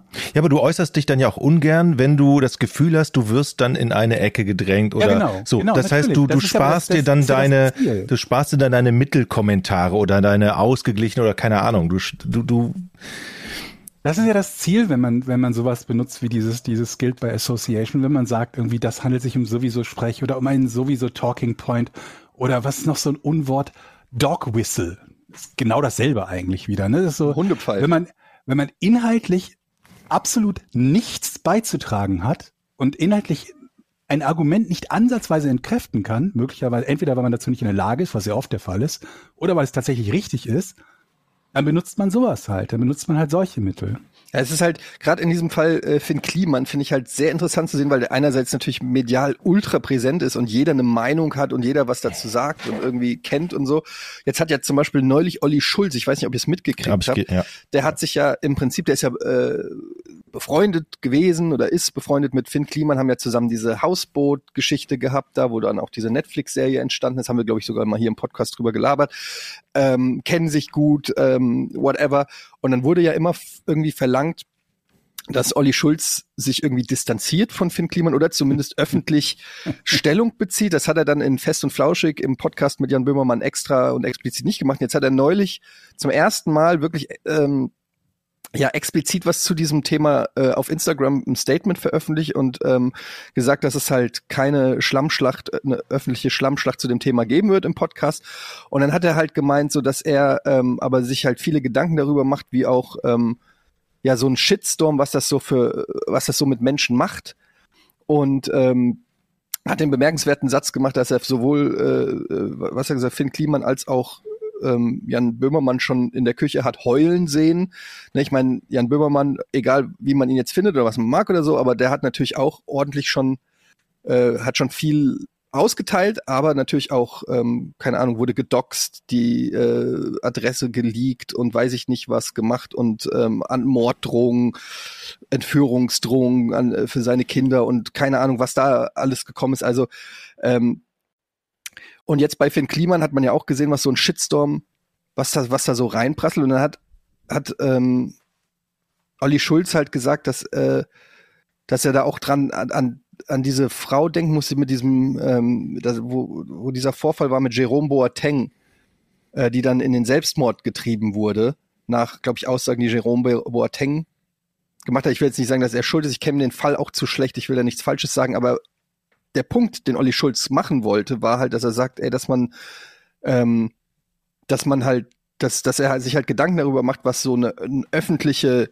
Shitstorm-Welle, die immer über dich einschaut, wenn das ganze Volk eine Meinung hat oder dich fertig macht oder was auch immer, was das halt bewirken kann mit Menschen. Woraufhin Olli Schulz einen Shitstorm gekriegt hat, Mhm. weil ihm unterstellt wurde, dass er ja sozusagen Finn Klimans Schuld verharmlost, denn dieses Beispiel, das er gewählt Ja. hat, ähm, ist ja komplett neb daneben, weil diese Frau ist ja nicht schuldig, sondern Opfer und äh, Finn Kliman ist ja schuldig. Und, Aber das ist wieder diese und das ist sowas, wo ich dann denke, ne? ja, und das ist ganz kurz, wo ich dann denke so, Alter, entweder bin ich komplett bescheuert und raff's nicht oder alle anderen, die sich darüber aufregen, sind komplett bescheuert und raffen's nicht, weil der Punkt, den er klar macht, du kannst dir doch nicht, wenn du einen Vergleich machst, ähm, kannst du doch nicht genau die Punkte raussuchen bei diesem Vergleich, die nicht vergleichbar sind, sondern du musst doch bei einem Vergleich gucken, wo ist denn die Gemeinsamkeit und was ist der Punkt, den er da mit dieser Gemeinsamkeit machen will. Und der Punkt von Olli Schulz war ja nicht, die ist, un, die, die ist unschuldig, also ist Finn Kliman auch unschuldig, sondern der Punkt war doch einfach nur, was für Auswirkungen hat öffentlicher Druck auf, auf die Psyche eines, äh, Psyche eines Menschen, egal ob er jetzt schuldig ist, ob er Dummheit gemacht hat oder ob er ein Opfer ist, einfach nur, was kann das auswirken? Und man kann natürlich sagen, ja, Finn Kliman ist schuld oder hat Scheiße gebaut und muss auch mit dem Shitstorm leben, aber wie weit darf das denn gehen? Bis wie weit darf man denn einen Menschen öffentlich verfolgen und fertig machen und ja wirklich zerstören? Wie weit darf das gehen? Und laut manchen habe ich das Gefühl im Internet darf das endlos gehen. Natürlich. Endlos bis diese Person, also dieses klassische hängt ihn höher. Kein Erbarmen, der Typ hat betrogen, der Typ hat einen Fehler gemacht, der Typ hat sich geiler gemacht, als er ist. Der muss jetzt zerfickt werden von der Öffentlichkeit. Eine Alternative geht es nicht. Und wer Mitleid damit hat, macht sich im Prinzip mitschuldig. Ja, ich habe das den, den, den Tweet von Olli Schulz auch gelesen und, und die Reaktion, da war ich auch ein bisschen äh, erstaunt tatsächlich, weil ich fand den Tweet nämlich eigentlich so, ich habe es verstanden, was er meinte. Ne? Also klar. hört mal auf, es reicht und der hat jetzt genug damit Das hat er noch nicht kämpfen. mal gesagt, hört mal ja, auf, aber es reicht. genau, genau. Also ne, zwischen den Zeilen so, Leute, überlegt mal, was ihr da macht. Und als dann am nächsten Tag der andere Shitstorm losgeht, habe ich auch gedacht, ey, so, Twitter ist komisch geworden. Schwierig. Ja, ja, das ist ja nicht. Das ist ja, nicht Ja, die nur- Menschen, also die Menschen oder der Umgang. Ich, ich, also ich, ich verstehe, was, was du meinst und teile das auch, Etienne. Also es ist ja, es ist ja nichts, was, was sich kategorisch ausschließt. Man kann ja sowohl schuldig an etwas sein, als auch, dass die, die Reaktion darauf so derart unverhältnismäßig ist, dass man sagen muss, ich habe jetzt Mitleid mit dem, weil es mag zwar sein, dass er, da- dass er der Auslöser für diesen Shitstorm er selbst war, er oder sie selbst war, wie auch immer. Und es geht jetzt nicht speziell nur um, um diese Klimageschichte, die ich selber nur sehr am Rande verfolgt habe. Aber es kann ja trotzdem dazu führen, dass die, dass die, dass die Folgen dessen völlig übertrieben sind. Hm, Ich verstehe die Logik, dass jemand sagt, ähm, es ist ein Unterschied, ob jemand sich gar nichts hat zu Schulden kommen lassen oder ob er zumindest mal der Auslöser ist und sich etwas hat zu Schulden kommen lassen. Das ändert Mhm. aber nichts daran, dass es halt nicht immer dieses, dieses Schwarz-Weiß gibt im Sinne von, wenn jemand sich etwas zu Schulden hat kommen lassen, dann ist jede Form der Bestrafung legitim. Und das sehe ich halt nicht so. Ne? Wenn ich, es gibt so viele Fälle. In letzter Zeit zum Beispiel gab es, um mal etwas zu nennen, was äh, was gar keine so brisante Komponente hat, diesen PC-Hersteller, der irgendeinem Influencer oder einer Influencerin einen PC nicht zur Verfügung stellen wollte, obwohl sie den bei der Verlosung gewonnen hatte, weil sie seiner Meinung nach zu unwichtig war oder zu wenig Follower hatte. Irgendwas in der Richtung. Und daraufhin gab es einen Shitstorm gegen diesen PC-Hersteller, gegen den Besitzer dieses Ladens und so weiter und so fort. Völlig zu Recht. Ähm, wenn das dann darin gipfelt, dass, äh, dass derjenige ähm, zum Beispiel tätlich angegriffen werden würde, wäre das was, wo ich sage, ab da endet's, also nicht ab da end, spätestens da endet's, spätestens da sollte jedem klar sein, dass das nicht mehr verhältnismäßig ist. Wahrscheinlich endet's noch weiter vor.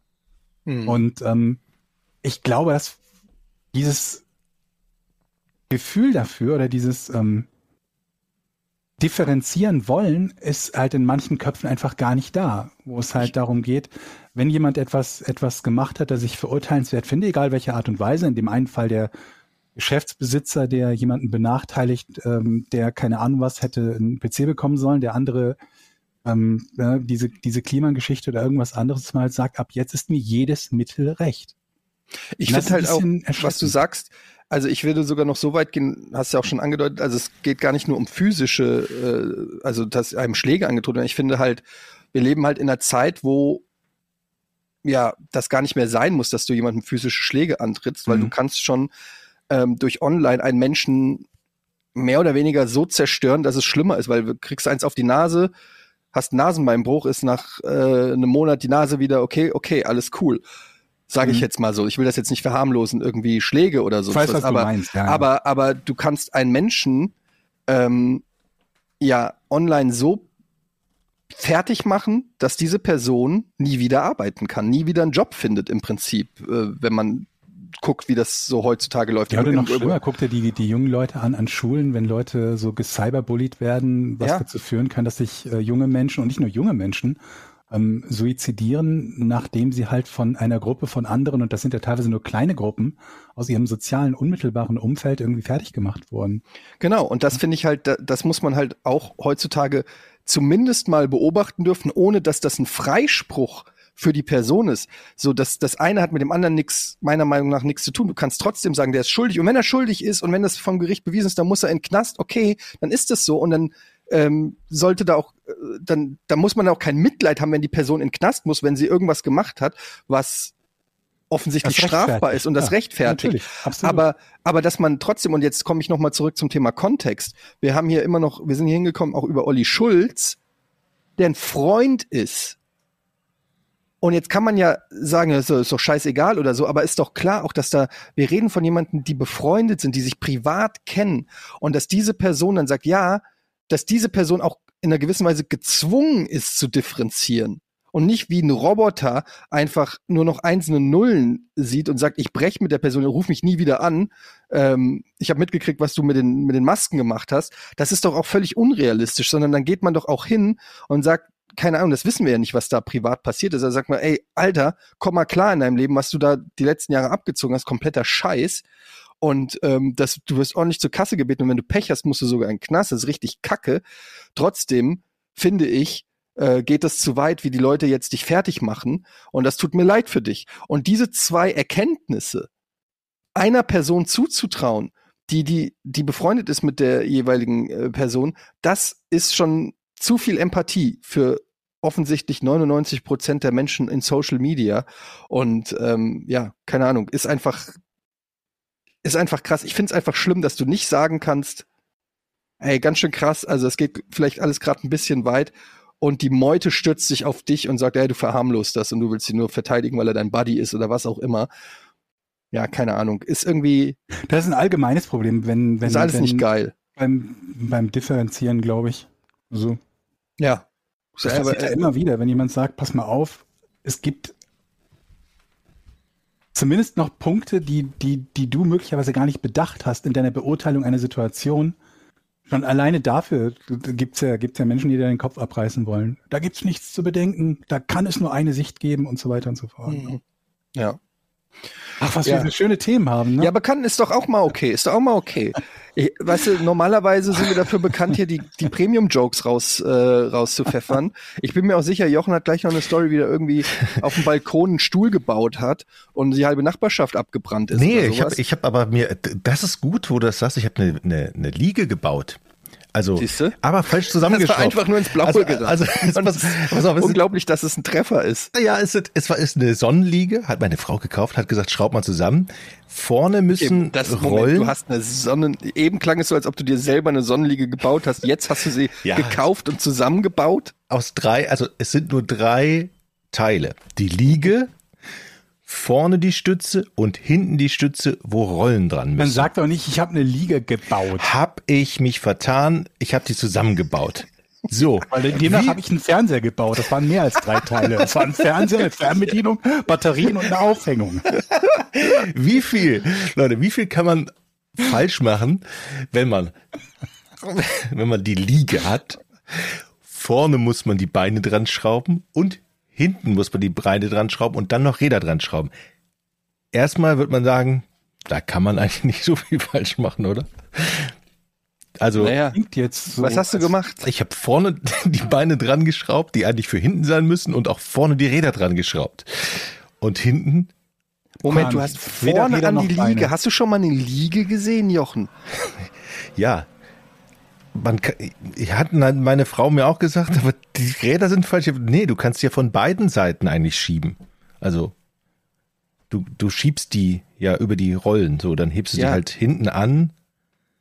Wie auch immer. Also es funktioniert ja eigentlich beides. Es sieht komisch aus. Naja, ja, okay. Ich, hab, ich kenne ja die Liege nicht, deshalb. Das, also das Blöde ist, die Liege hat hinten natürlich eine Kopfstütze, die man so einrasten kann in drei unterschiedlichen Winkeln. Ne? Mhm. Geht jetzt aber nicht ganz nach unten, weil da eben die Rollen ist egal, weil Die da Rollen die Rollen, falsch montiert weil die sind. Rollen falsch montiert sind. Die, Aber dann montier die doch ab und mach die an die richtige Stelle. das muss ich machen. Ich habe ich hab versucht, einen Tag lang zu argumentieren, dass das gar nicht so schlimm ist. Und Moment, aber die Räder, das ist doch vermutlich eine Arbeit von fünf Minuten. Ich bin Und sehr statt die beschäftigt. richtig zu montieren, argumentierst du einen Tag, warum die zwar falsch sind, das aber trotzdem okay. Aber kennt ihr das nicht? Wenn du was baust oder zusammenschraubst, dann ist man stolz darauf. Und dann möchte man nicht hören, das ist aber falsch. Dann muss man erstmal sagen, Aber wenn es falsch ist, als ich den Fernseher gebaut habe übrigens, habe ich die Halterung verkehrt rum montiert. Jetzt Wäre der Fernseher halt rausgefallen. Aber ich habe nicht argumentiert, dass man den ja trotzdem aufhängen kann. Ja, Ich ich, habe das Ding abgeschraubt und wieder richtig rum dran geschraubt. das werde ich heute auch machen müssen. Ja, das ist doch gut. Da hast du eine Mission. Du hast jetzt was, worauf du dich freuen kannst, noch mal daran. Hast du dir auch extra, also äh, Werkzeug gekauft dafür?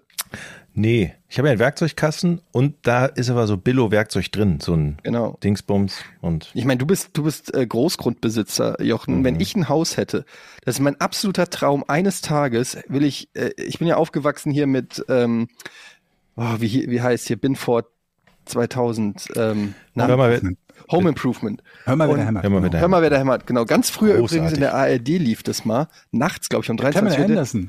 Und da hieß es noch der Dünnbrettbohrer. Weiß ich noch. ja, Ja, könnt ihr mal nachgucken. das sagt hieß, mir was, Ja, ja, ja, ja. das hieß ganz früher hieß es der Dünnbrettbohrer. Dann ähm, haben sie es umgeändert. In Hör mal, wer der hämmert. Ich glaube, als es dann auf RTL lief. Ähm, Home Improvement in den USA, genau. Und ähm, ich, mein Traum war immer so ein Haus und dann habe ich da so eine Garage und mit meinen Jungs schraube ich dann an irgendwas und habe dann auch so wirklich so eine Wand mit allen Werkzeugen und alles ist top sortiert. Also wenn einer sagt, gib mir mal den Torx, ja. Hm? dann weiß ich exakt, wo der ist in der untersten Schublade, weil den nämlich niemand benutzt für irgendwas, außer für irgendwelche fancy technischen neuen Projekte. Aber dann wüsste ich genau, wo dieser Schraubenzieher ist und er kommt auch immer dahin. Und ich habe auch einfach für jede Situation das richtige Werkzeug, auch wenn ich es nur einmal in zehn Jahren benutze. Das ist geil. Ich habe auch einen Laubbläser zum Beispiel dann oder eine Gartenschere, ein Hecken, eine elektrische Heckenschere, obwohl ich gar keine Hecken habe. All so ein Kram. Aber ist dir denn nie aufgefallen, dass du eigentlich gar kein Interesse daran hattest, das wirklich Ja, zu weil machen? ich aber, aber ich hatte ja kein Interesse, weil ich ja nie so gelebt habe. Und du meinst, das wäre dann gekommen. Sobald Das die kommt. Garage da ist, wird man Ja. zum Heimwerker. Ja. Glaube ich schon. Ich Mhm. glaube, wenn ich, na gut, also es fängt schon mal damit an, du brauchst, glaube ich, dein eigenes Haus. Es muss dein eigener Besitz sein, damit du die Motivation verspürst, irgendwelche Verbesserungen vorzunehmen. Ich habe jetzt hier eine Mietwohnung, wenn hier eine Tür schief hängt, denke ich mir, fuck die Tür. Wenn das jetzt mein, Ha- meine Wohnung wäre, die mir gehören würde, dann würde ich, glaube ich, die Motivation haben, diese Tür zu ersetzen oder richtig reinzuschrauben oder zu lackieren oder was auch immer. Diese Motivation habe ich nicht, weil es nicht meins ist. So ist das. Und ich glaube, wenn ich ein eigenes Haus hätte mit so einer Garage, dann würde ich irgendwo sehen, da ist irgendwie eine Hecke schief oder so. Würde ich mir einen Heckenschneider Aber kaufen. es gibt ja tausende Dinge, die man auch in der eigenen Wohnung machen kann, die Dinge betreffen, die einem gehören. Also sei es nur irgendwelche Sachen an Möbeln oder so. Man halt sagt, okay, die Lampe hängt mir hier zu schräg oder das sieht aber kacke aus, die Deckenlampe in der Küche, das Kabel hängt zu komisch raus. Ich mache jetzt mal das Kabel ordentlich. Und Ja, das aber mache ich zum Beispiel nicht. good point. Ich Ja, auch ist für mich nicht. klar, auch wenn mir das Haus gehören würde, würde mit hoher Wahrscheinlichkeit jetzt nicht das Rieseninteresse plötzlich aus dem Nichts kommen, zum Heimwerkerkönig zu Aber werden. in meinem Kopf schwingt dann halt so ein bisschen damit, Ich habe genau so eine Situation. Äh, wir haben so in der Küche so eine äh, Verlängerungsschnur, die mehr oder weniger einmal über alles drüber geht und dann haben wir, und weil die Schnur zu lang ist, haben wir sie dann hinterm Toaster versteckt und das ist alles nicht gut. Naja, egal. Auf jeden Fall denke ich mir dann halt, aber im Hinterkopf, naja, du wirst ja nicht ewig hier bleiben. Warum soll ich mir jetzt die Mühe machen und das da schön machen? Aber wenn ich, wenn das jetzt meine Wohnung wäre, mein Haus, ich wüsste, da werde ich jetzt die nächsten 40 Jahre meines Lebens verbringen, kann ich mir schon vorstellen, dass das eine Veränderung in der, in der Herangehensweise bewirkt, dass ich mir dann sage so, naja, komm, willst du jetzt für ewig, dass dieses Kabel da raushängt? Mhm. Und dann, das ist der Moment, wo ich dann an den Werkzeugkasten gehe und zum Beispiel so Kabelbinder benutze oder sowas. Es ist auch so, oftmals sage ich zu meiner Frau, Sekunde, ich weiß, wo das ist, ich gehe mal in den Werkzeugschuppen. Und wenn du allein diesen Werkzeugschuppen betrittst, ist es so dein, dein anderes Reich. Es ist so erhaben und es macht Spaß. In einem eigenen Werkzeug. Der sieht zwar scheiße aus im Moment, ich muss Ich wollte aufräumen. gerade sagen, also dein Werkzeugschuppen und erhaben in einem Wort ist so ein bisschen, ich kenne den Werkzeugschuppen. Ja gut, da ist noch was zu machen. Aber es ist ja immer was zu machen, das ist ja das Gute. Muss aufgeräumt werden, sortiert werden. Und Ja, sortieren macht ich richtig mein, Spaß. Georg sortieren. hat schon recht, dass äh, es könnte natürlich, also ich weiß es ja nicht, ich habe ja kein Haus, aber es könnte natürlich sein, dass ich auch wenn ich ein Haus hätte, genauso faul bin wie jetzt in meiner Mietwohnung und einfach keinen Bock habe, irgendwas zu machen. Ich würde es aber drauf ankommen lassen. Also wenn mir jemand ein Haus schenken will, würde ich ähm, hier gerne mal den Versuch starten. Ich habe ja schon öfter gesagt, ähm, ich wäre ein sehr guter, reicher Mensch. Und ich Mhm. könnte einfach mal, wenn, wenn ihr mich reich macht, würde ich einfach mal das austesten und euch meine Testergebnisse dann mitteilen. Also ich meine, du, kannst ja damit anfangen, irgendwas zu bauen oder restaurieren, was dir gehört dann. Sei es nur irgend, ob es ein Möbelstück ist oder ein Mofa oder ein Auto oder sonst was. Um Nee, schon mal ich- auszuloten, wenn es komplett mir gehört. Ja, das ist jetzt mein Porsche, den Nee. ich mir da gekauft habe. Habe ich dann die Motivation, da jeden Abend runter in die Garage zu gehen und zwei Stunden dran zu arbeiten? Naja gut, okay, Bei ich war gestern, glaube ich, wahrscheinlich nicht. Ich war gestern in so einer Selbstwaschanlage. Kennt ihr die mit so Hochdruckreinigerpistolen? Mhm. Ja. Und habe gestern komplett mein Auto mit diesen verschiedenen Dingern ähm, abgeschossen. Übrigens, ich glaube, dass die bescheißen. Ihr kennt diese Selbstwaschanlagen, ne? wo man so reinfährt und dann hat man da so Düsen, wirft ein paar Münzen rein und kann selber die Waschprogramme Achso, da auswählen. gibt's mehr, mehr Hochdruck rein. Ich war noch nie in so einer, in so einer Box. Ich kenne das nur Doch, immer so, wenn man und da da gibt's verschiedene. Es gibt so eine, es gibt so eine äh, Schaumbürste, Okay. dann gibt's verschiedene Hochdruckreiniger und dann stand auf Stufe 5 oder 4 oder 5 war irgendwie Heißwachs. Und dann habe ich mal so meinen Finger in diesen Strahl gehalten. Weil ich mal wissen wollte, wie sich Heißwachs anfühlt und auch mal dran riechen und so. Klassiker. Mhm. Und dann, dann muss ich ganz ehrlich sagen, die Stufe davor war irgendwie Klarreiniger. Und ich glaube, da hat sich überhaupt nicht zwischen Stufe 4 und 5 geändert. Meiner Meinung nach war das exakt das gleiche wie bei Stufe 4. Es war erstens mal nicht heiß, weil sonst hätte ich meinen Finger da nicht so einfach reinhalten können. Ich habe da auch nichts Wachsmäßiges irgendwie spüren können oder irgendwas sehen oder riechen können oder so. Ich glaube, die sagen dir, da steht dann in der Anzeige, oh, jetzt kommt Heißwachs. Da kommt einfach nur Wasser raus. Hier leuchtet Kein eine Mensch andere Lampe. Sich. Habt ihr schon jemals von jemandem gehört, der, der gesagt hat, ich rufe mal bei der, äh, ich rufe da mal an bei der Waschanlage und sag denen, ich glaube, aus ihren Düsen kommt gar kein Heißwachs. Macht kein Mensch. Ja, ich glaube auch, du kannst ja unterschiedliche Programme auch in der Waschstraße kaufen. Ich glaube, ich glaube, es ist einfach das alles eins. Oder? Unter, genau, gibt's Unterbodenwäsche, Unterbodenschutz, aber keiner sieht das. Glanzwäsche und Unterbodenwachs, als ob irgendeiner unter das Auto Ja. klettert und guckt, ob's wie wie der Glan Glänzgrad am Auspuff ist. Du, du denkst einfach, okay, ich habe fünf Euro mehr gezahlt, jetzt ist es auch fünf Euro schöner. Bullshit. Mhm. Die spucken auf dein Auto. Ist das denn günstiger, wenn man in diese Einzelkabine fährt, das alles selber macht, als wenn man so in eine Waschanlage rein?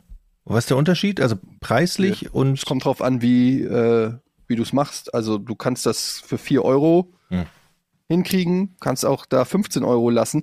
Aber es ist vor allen Dingen äh, mit den Kids auch immer ein großer Spaß. Okay. Wobei der Kleine wäre fast weggeflogen. Der hat äh, dann diese, diesen, ähm, na, wie heißen die, Hochdruckreiniger genommen und dann da drauf gedrückt. Das Ding hat ihn fast vom Rückstoß her weggeschleudert.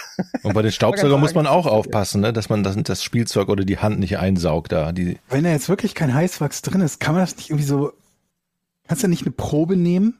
Habe ich auch überlegt. Dann diese Waschanlage, so Günther Wallraffen. Und dann Das wäre gehst du einfach das dahin. Deutscheste, das war was man machen kann. Heißwachs. Eine Ja. Probe aus der Waschanlage nehmen, dann einreichen und sich beschweren, dass da nicht genug Heißwachs ist. Das feiere ich schon Ja. fast wieder. Das ist eine gute Ich finde, Idee. das ist also, wenn die dafür mehr Geld verlangen,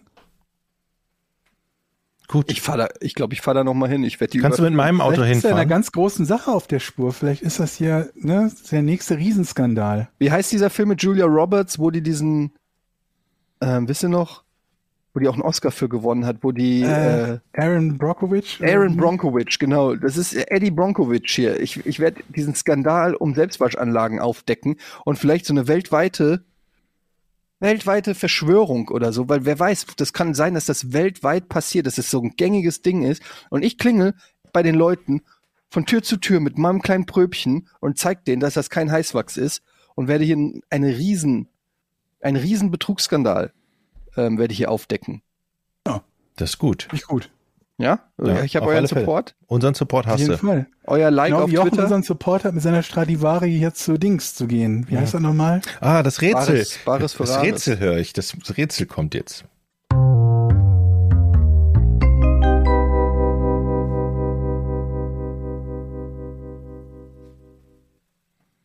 Ich lasse das gerade nochmal durchgehen, Jochen. Beim nächsten Mal, bei der nächsten Folge wollen wir Feedback haben, was mit deiner Stradivari. Ist die überhaupt noch in deinem Besitz? Liegt noch am Schrank. Jetzt holt er sie. Wieder weg. Ein einfaches Ja hätte gereicht. Ich habe sie wieder dahin zurückgeräumt, wo ich sie gefunden habe. Jetzt Schrank. bringen Sie doch mal zu Bares für Ras. Ich verstehe das. Ich melde dich einfach unter deinem Namen an. Ich habe ja alle deine Daten. Oder halt zumindest irgendjemanden, such dir jemanden, der sich damit auskennt, der mal zu dir zu Besuch kommt und dann machst du mal ein Video, wo er dir sagt, nee, das ist keine Stradi- Stradivari, das Ding ist keine 20 Euro wert. Das Ey, Oder aber du hast das nächste Restaurationsprojekt. Du hast so viel alten Scheiß. Du kann, musst ja nicht nur die Stradivari mitnehmen. Du kannst ja auch, weiß ich nicht, einfach deinen Personalausweis oder so.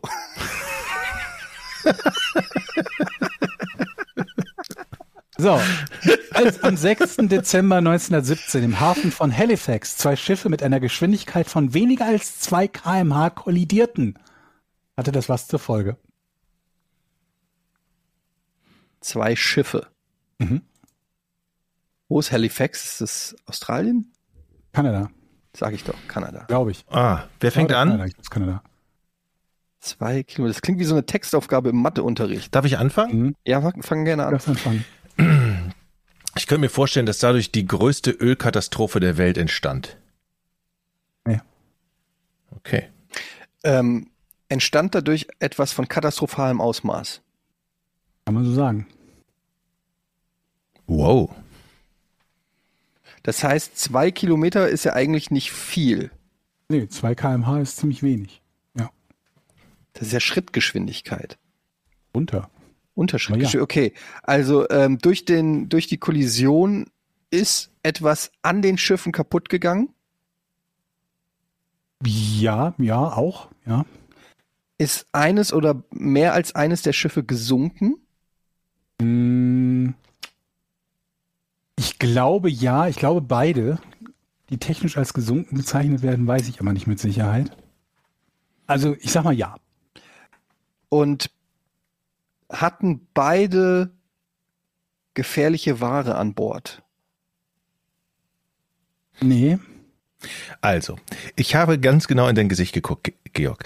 Als Eddie sagte, da ist was Schreckliches passiert und die beiden Schiffe sind untergegangen, sagtest du nur, ja auch. Das bedeutet, es ist neben den Schiffen noch etwas zu Schaden gekommen. Ja. Kaputt gegangen. Etwas, was zum Beispiel eine Brücke. Eine, ist eine Brücke zu Schaden gekommen. mm, glaube nicht. Die angesprochene Katastrophe, die durch die Aber gute Kollision äh, entstand, hat das etwas mit äh, Sachen zu tun, die äh, dann ins Wasser gekommen sind, die nicht hätten ins Wasser kommen dürfen? Nee, also Nicht. gut, ihr denkt in die richtige Richtung, aber nee, das ist es nicht. Das ist wieder sowas wie die Ölkatastrophe. Mhm, oder so, mhm. ne? Nee, sowas was nicht. Okay. Die Ladung auf einem oder beiden der Schiffe war extrem wertvoll? Ist nicht der Punkt, nee. Also es kann sein, dass die teuer war, aber darum geht's gerade nicht.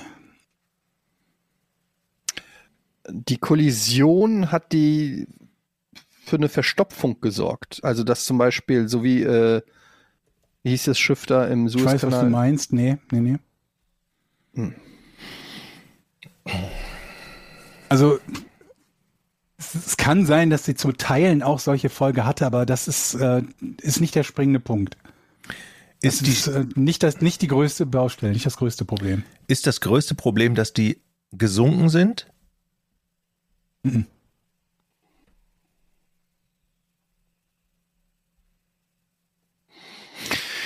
Okay. Hat es, äh, ist, hat es etwas mit dem Ort zu tun, Halifax? Ist da was, was Besonderes oder ist es, spielt der keine größere Rolle? Mm, Der spielt da eigentlich keine größere Rolle, nee. Okay. Also nicht unmittelbar. Mittelbar bestimmt, aber unmittelbar erstmal nicht.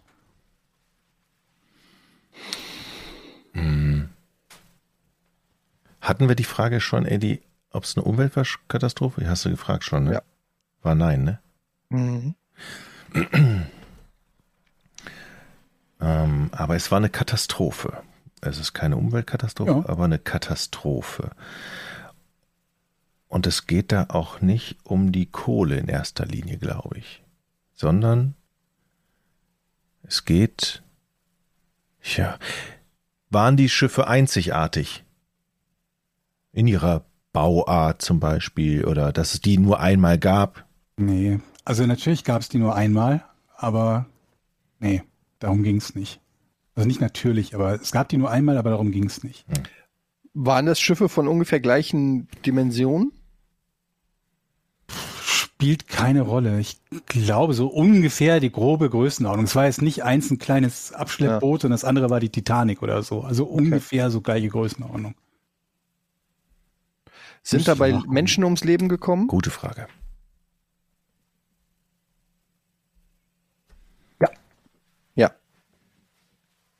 Sind dabei mehr als zehn Menschen ums Leben gekommen? Ja. Sind dabei mehr als 50 Menschen ums Leben gekommen? Ja. Sind dabei mehr als 100 Leben? Äh, sind dabei mehr als 500 Menschen ums Leben gekommen? Ja. What?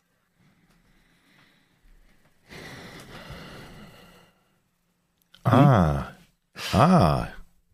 Jetzt Handelt es sich dabei um, äh, ähm, ähm, ähm, wie heißt denn das hier? Äh, na?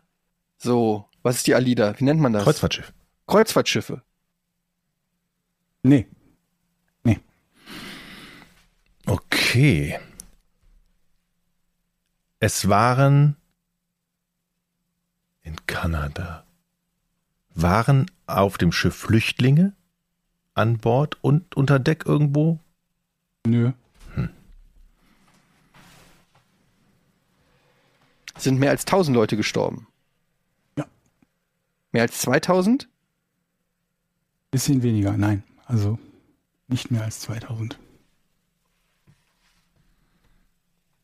Ist Jochen allerdings dran. Sind die alle auf den Schiffen gestorben? Gute Frage. Nein. Ah, gute Vorlage.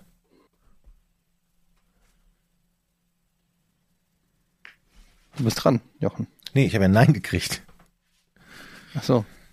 Ähm, wir reden aber nicht. Ich hätte jetzt auch, die, ich hätte nicht zugehört und hätte dir die nächste Frage gestattet. Wurde Aber okay, warte mal. hingewiesen, dass ich darauf achten soll, dass Jochen manchmal bei Nein weiterfragen darf. Hast du uns ein Datum gesagt eigentlich in der Fragestellung? Ja, 6. Dezember 1917. Ein paar Handelt es sich her. um die Ta Titanic? Nee. Wann waren die nochmal? Die war auch. Okay, also es geht Ah, nicht, 1912. es geht nicht um die Passagiere, sondern es sind wesentlich mehr Menschen gestorben außerhalb des Schiffes. Der Schiffe, ja. Der Schiffe, ja. Hm?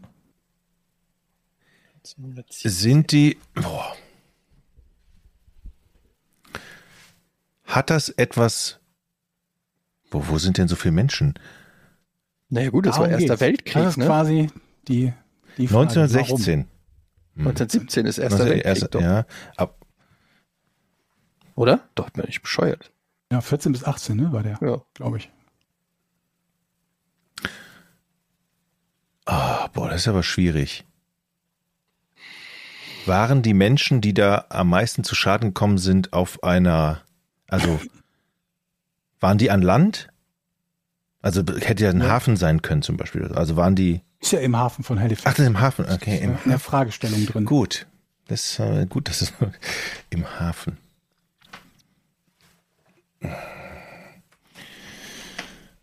Hat es nach dieser Kollision gab es einen Brand? Ja, Das heißt davor eine Explosion. wieso heißt das davor eine Explosion? Nee, Frage, eine Explosion davor? Vor dem Brand? Ja? Nein. Die Sprache hätte ich mir scheiße sparen können. Der, der Brand fand nicht auf den Schiffen statt. Doch. Siehst du? Also nein. Nee, ja. Was hat er jetzt gekriegt? Brand? Ja, er fand nicht auf Oh. dem Schiff statt. Achso. Ähm, also der Brand fand auf den Moment, warte, Quatsch.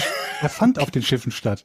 Also nein. Wie, wie hast du noch gefragt? Naja, Jochen ist dran, es war äh, falsch. Okay. Der, ja, aber okay, der Brand fand auf den Schiffen statt, aber die meisten sind außerhalb der Schiffe gestorben. Das heißt im Hafen. Das heißt nicht zwingend im Hafen, aber Okay. Oder es sind viele über Bord gesprungen. Aber das ist jetzt erstmal egal. Wir suchen ja vor allen Dingen den Grund, warum es jetzt gebrannt hat. ja. Ich suche den. Ich weiß nicht, ob das relevant ist. Jetzt frag mal, frag doch mal. Ich habe nämlich heiße Fragen hier, die uns voranbringen. Okay. Ähm, ist das Schiff, ähm, sind bei dem Brand Menschen ins Wasser gesprungen von dem Schiff? Ja. So eine scheiß Frage. Nur, ähm, ist das Schiff in den Hafen ge- reingedonnert und hat den Hafen zerstört? Nö. Handelt es sich bei mindestens einem dieser Schiffe um kein kanadisches Schiff? Ja. Bei mindestens einem dieser Schiffe handelt es sich um ein um kein kanadisches Schiff. Also kann man davon ausgehen, dass es der Feind war. Nein. Was?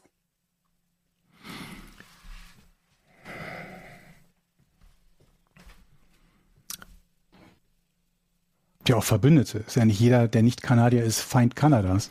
Ja, aber ich wollte, ich bin ja auf einen Angriff aus gewesen. War das eine ein U-Boot? Nee. Es war ja ein Schiff. Gute Idee. Ja, war ein Schiff, äh, ja.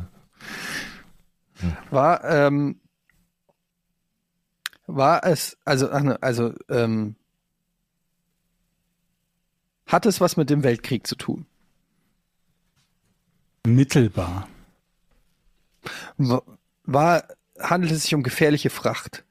Ja. Handelt es sich um Waffen? Nee. Nee. Handelt es sich um gefährliche Fracht in flüssiger Form? Auch. Um Öl? Um Gas? Nee. Um eine Chemikalie? Ja, auch. Die haben ja nicht eine Fracht. Das ist ja nicht dein Lego-Tanker, wo Aber- du Orangensaft reingießt. Da sind ja mehrere Dinge an Bord. Alles klar. Das Problem war bei dem, ja, es ist doch so. Das Problem war, es bedarf keiner hohen Geschwindigkeit, um die Schiffe, um die Bordwand aufzureißen und zwei Chemikalien oder zwei Stoffe in diesem einen Frachtraum, in dem einen Schiff zusammenzubringen, wodurch ein Feuer entstand. Also eine chemische Reaktion von Frachtgut, ja, Mehr kann, mehr, weiß ich jetzt auch nicht darüber, aber so ungefähr. ist deine Frage oder, oder war das eine Antwort? Meine Frage ist, hat das eine Schiff die, die Bord oder die, die Lade oder das andere Schiff so beschädigt, dass die Dinge, die in dem Schiff waren, zusammengeführt werden konnten und dadurch eine chemische Reaktion entstand und es zum Brand kam? Nein. Aber warum fragst du denn so unfassbar speziell? Was Also. hätte ich, hätte ich ihn fragen sollen? Mindestens eines dieser Schiffe hatte gefährliche Ware. Ja.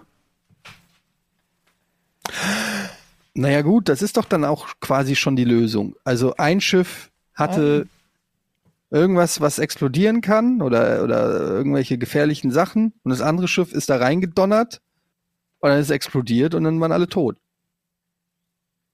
Nee, nee. Wie? Das ist doch die Lösung. Was soll denn sonst gewesen sein?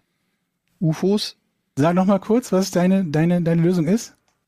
Ein Schiff hatte gefährliche Ladung, das andere Schiff ist reingeknallt, dann ist es explodiert und die Leute sind gestorben. Nein, das ist nicht die Lösung. Das ist die Lösung. Nein! Ich gelten. Ah, siehst du so nah? Wann ist so Also, nah? Wann kreist es Aber nämlich immer dann hatte ein? ich, hatte ich Siehst doch du, gerade das ist doch- gesagt. Nee, hast du nicht. Nein, hast du nicht. Du hast vor allen Dingen, du bist, manchmal bist du so doof, Jochen. Weißt du, dann sagst du, es hat gebrannt, ja, und dann sagst du, also hat es vorher eine Explosion gegeben. Warum folgt das einem, dass es bei einem Brand vor, vorher eine Explosion gegeben hat? Wenn ein Weihnachtsbaum brennt, ist er vorher ja auch nicht explodiert. Aber statt dass du danach wenigstens fragst, also hat es nachher eine Explosion gegeben? Nee. Hast du nicht mehr weitergeführt. Aber du ich habe gesagt, die dran. beiden Schiffe sind zusammen kollidiert. Und dadurch ist Die es zu die, und das war nicht nur ein, irgendeine äh, Explosion, das war die zu diesem Zeitpunkt größte menschengemachte Explosion, die es überhaupt gab. Eines der Schiffe, die französische SS Mont Blanc, hatte unter anderem Benzol, Schießbaumwolle, explosive Pikrinsäure und TNT an Bord. Ähm, die Explosion ihrer Ladung entsprach einer Sprengkraft von 2,9 Kilotonnen TNT-Äquivalent. Also das ist so viel wie drei Millionen Kilo TNT, was da hochgegangen ist. Zum Vergleich, die Hiroshima-Bombe hatte eine Sprengkraft von 13 Kilotonnen, also nur in Anführungsstrichen viermal so viel einen Weltkrieg später. Fast die Stärke einer Atombombe hatte diese eine Explosion. Zwar fand die Ko- Kollision bei einer Geschwindigkeit von nur etwa einem Knoten, das ist etwas unter 2 kmh statt, doch das reichte aus, um die an Deck befindlichen schlecht gesicherten Benzolfässer umzukippen, die sich infolgedessen öffneten. Die Benzoldämpfe wiederum gerieten sofort durch Reibungsfunken der Schiffsrümpfe in Brand. Kurze Zeit später kam es durch die Hitze zu einer Explosion der restlichen Ladung des Schiffes. Die Explosion war so stark, dass selbst in 70 Kilometer Entfernung noch Scheiben zu Bruch gingen. Der 500 Kilo schwere Ankerschaft der Mont Blanc wurde fast vier Kilometer weit geschleudert. Die Detonation löste zudem eine 18 Meter hohe Tsunamiwelle aus. Das ist passiert. Das Ich werde krass. mich mit meinen Anwälten beraten, ob ich nicht genau diese Antwort in meiner vorigen Antwort gegeben habe. Werde mich jetzt du hast dazu gesagt, nicht die äußern. Schiffe sind kollidiert und dadurch hat sich etwas vermengt. Und das war nicht der Fall. Zumal es in der ersten Variante sogar noch so klang, als hättest du geglaubt, dass sich zwei Ladungsteile jeweils vom einen und anderen Schiff miteinander vermengt hätten. Auch das war nicht der Fall. Okay, Herr Richter. Also du warst auf jeden Fall nah dran, Jochen, aber der Punkt geht natürlich folgerichtig an mich. Ähm, aber interessantes Rätsel, vor allen Dingen, ich finde es immer so lustig, wenn es so Explosionen oder so gibt, man liest dann immer ja so 3000 Mal so viel wie die Hiroshima-Bombe, wo man sich dann immer so denkt, ja, ey, aber wie viel kann man denn eigentlich explodieren, ohne dass dass wir aus der um Umlaufbahn fliegen oder so. Wenn Ah, so die, ich kenne so die Bilder von der Hiroshima-Bombe, also das war schon eine ganz schön ordentliche Zerstörung. Und wenn ich diese Zerstörung Mhm. mal 3000 nehme, in meinem Kopf bleibt da eigentlich nichts mehr von der Erde übrig. Nee, nee, nee, das war weniger als die Hiroshima-Bombe. Diese Explosion war so. ungefähr ein Viertel der Stärke von der Aber man liest es Hiroshima-Bombe. trotzdem halt ganz oft. Ne? Hat 30.000 Mal, die Russen testen gerade eine Bombe mit 30.000-facher Sprengkraft der Hiroshima-Bombe, wo ich dann jedes Mal denke so, okay, ähm, alles klar, also das ist, das sagt doch gleich einfach ein Komet Tschüss, ne? kommt. Ja, oder tschüss. Oder äh, müssen wir das wie so, müssen wir das noch in Pferdestärke ich weiß berechnen? gar nicht, was im Moment die höchste Sprengkraft ist. Ich glaube, wir bewegen uns im Megatonnenbereich und nicht mehr im Kilotonnenbereich. Aber ich habe ehrlich gesagt nicht nach, mich nicht schlau gemacht. Ja. Ich finde, da ist noch Potenzial nach oben. Ja. Wollen wir nicht testen, oder? Glückwunsch. So, ich habe ein bisschen Zeitdruck, deshalb hier jetzt schnell patreon.com slash podcast ohne Namen. Unsere fantastische Patreon-Seite. Kommt in den Club der coolen Leute, supportet diesen Podcast und äh, kommt in den Genuss von einigen tollen Features, wie zum Beispiel den früheren Release-Termin, sobald wir produzieren. Heute ist zum Beispiel Montag, das heißt, heute bekommt man es schon vier Tage vor dem Rest. Des Pöbels. Ist das nicht toll? Außerdem könnt ihr hier äh, Fragen stellen und kommentieren und mitmachen und einfach ja auch ein bisschen digitalen Applaus spenden. Warum denn nicht? Hm. So, hier, Folge 177, der perfekte Zaubertrick. Das war die letzte Folge. Haben sich natürlich auch viele Leute ähm, geäußert und auch gemeint, dass wir da auch eine Marktlücke entdeckt haben. Podcast-Zaubertricks. Definitiv. Aber hatten wir das nicht schon mal im Podcast, den Zau genau denselben Zaubertrick auch? Das weiß ich nicht. Das kann ich mich nicht erinnern. Sonst hätte Also ich Ja. erinnere mich zumindest an den Zaubertrick. Ich glaube, Jochen kennt auch nicht so viele Zaubertricks. Und ich meine, wir Aber den kenne ich in drei unterschiedlichen Varianten. Hm. Das ist jetzt noch nicht schwer.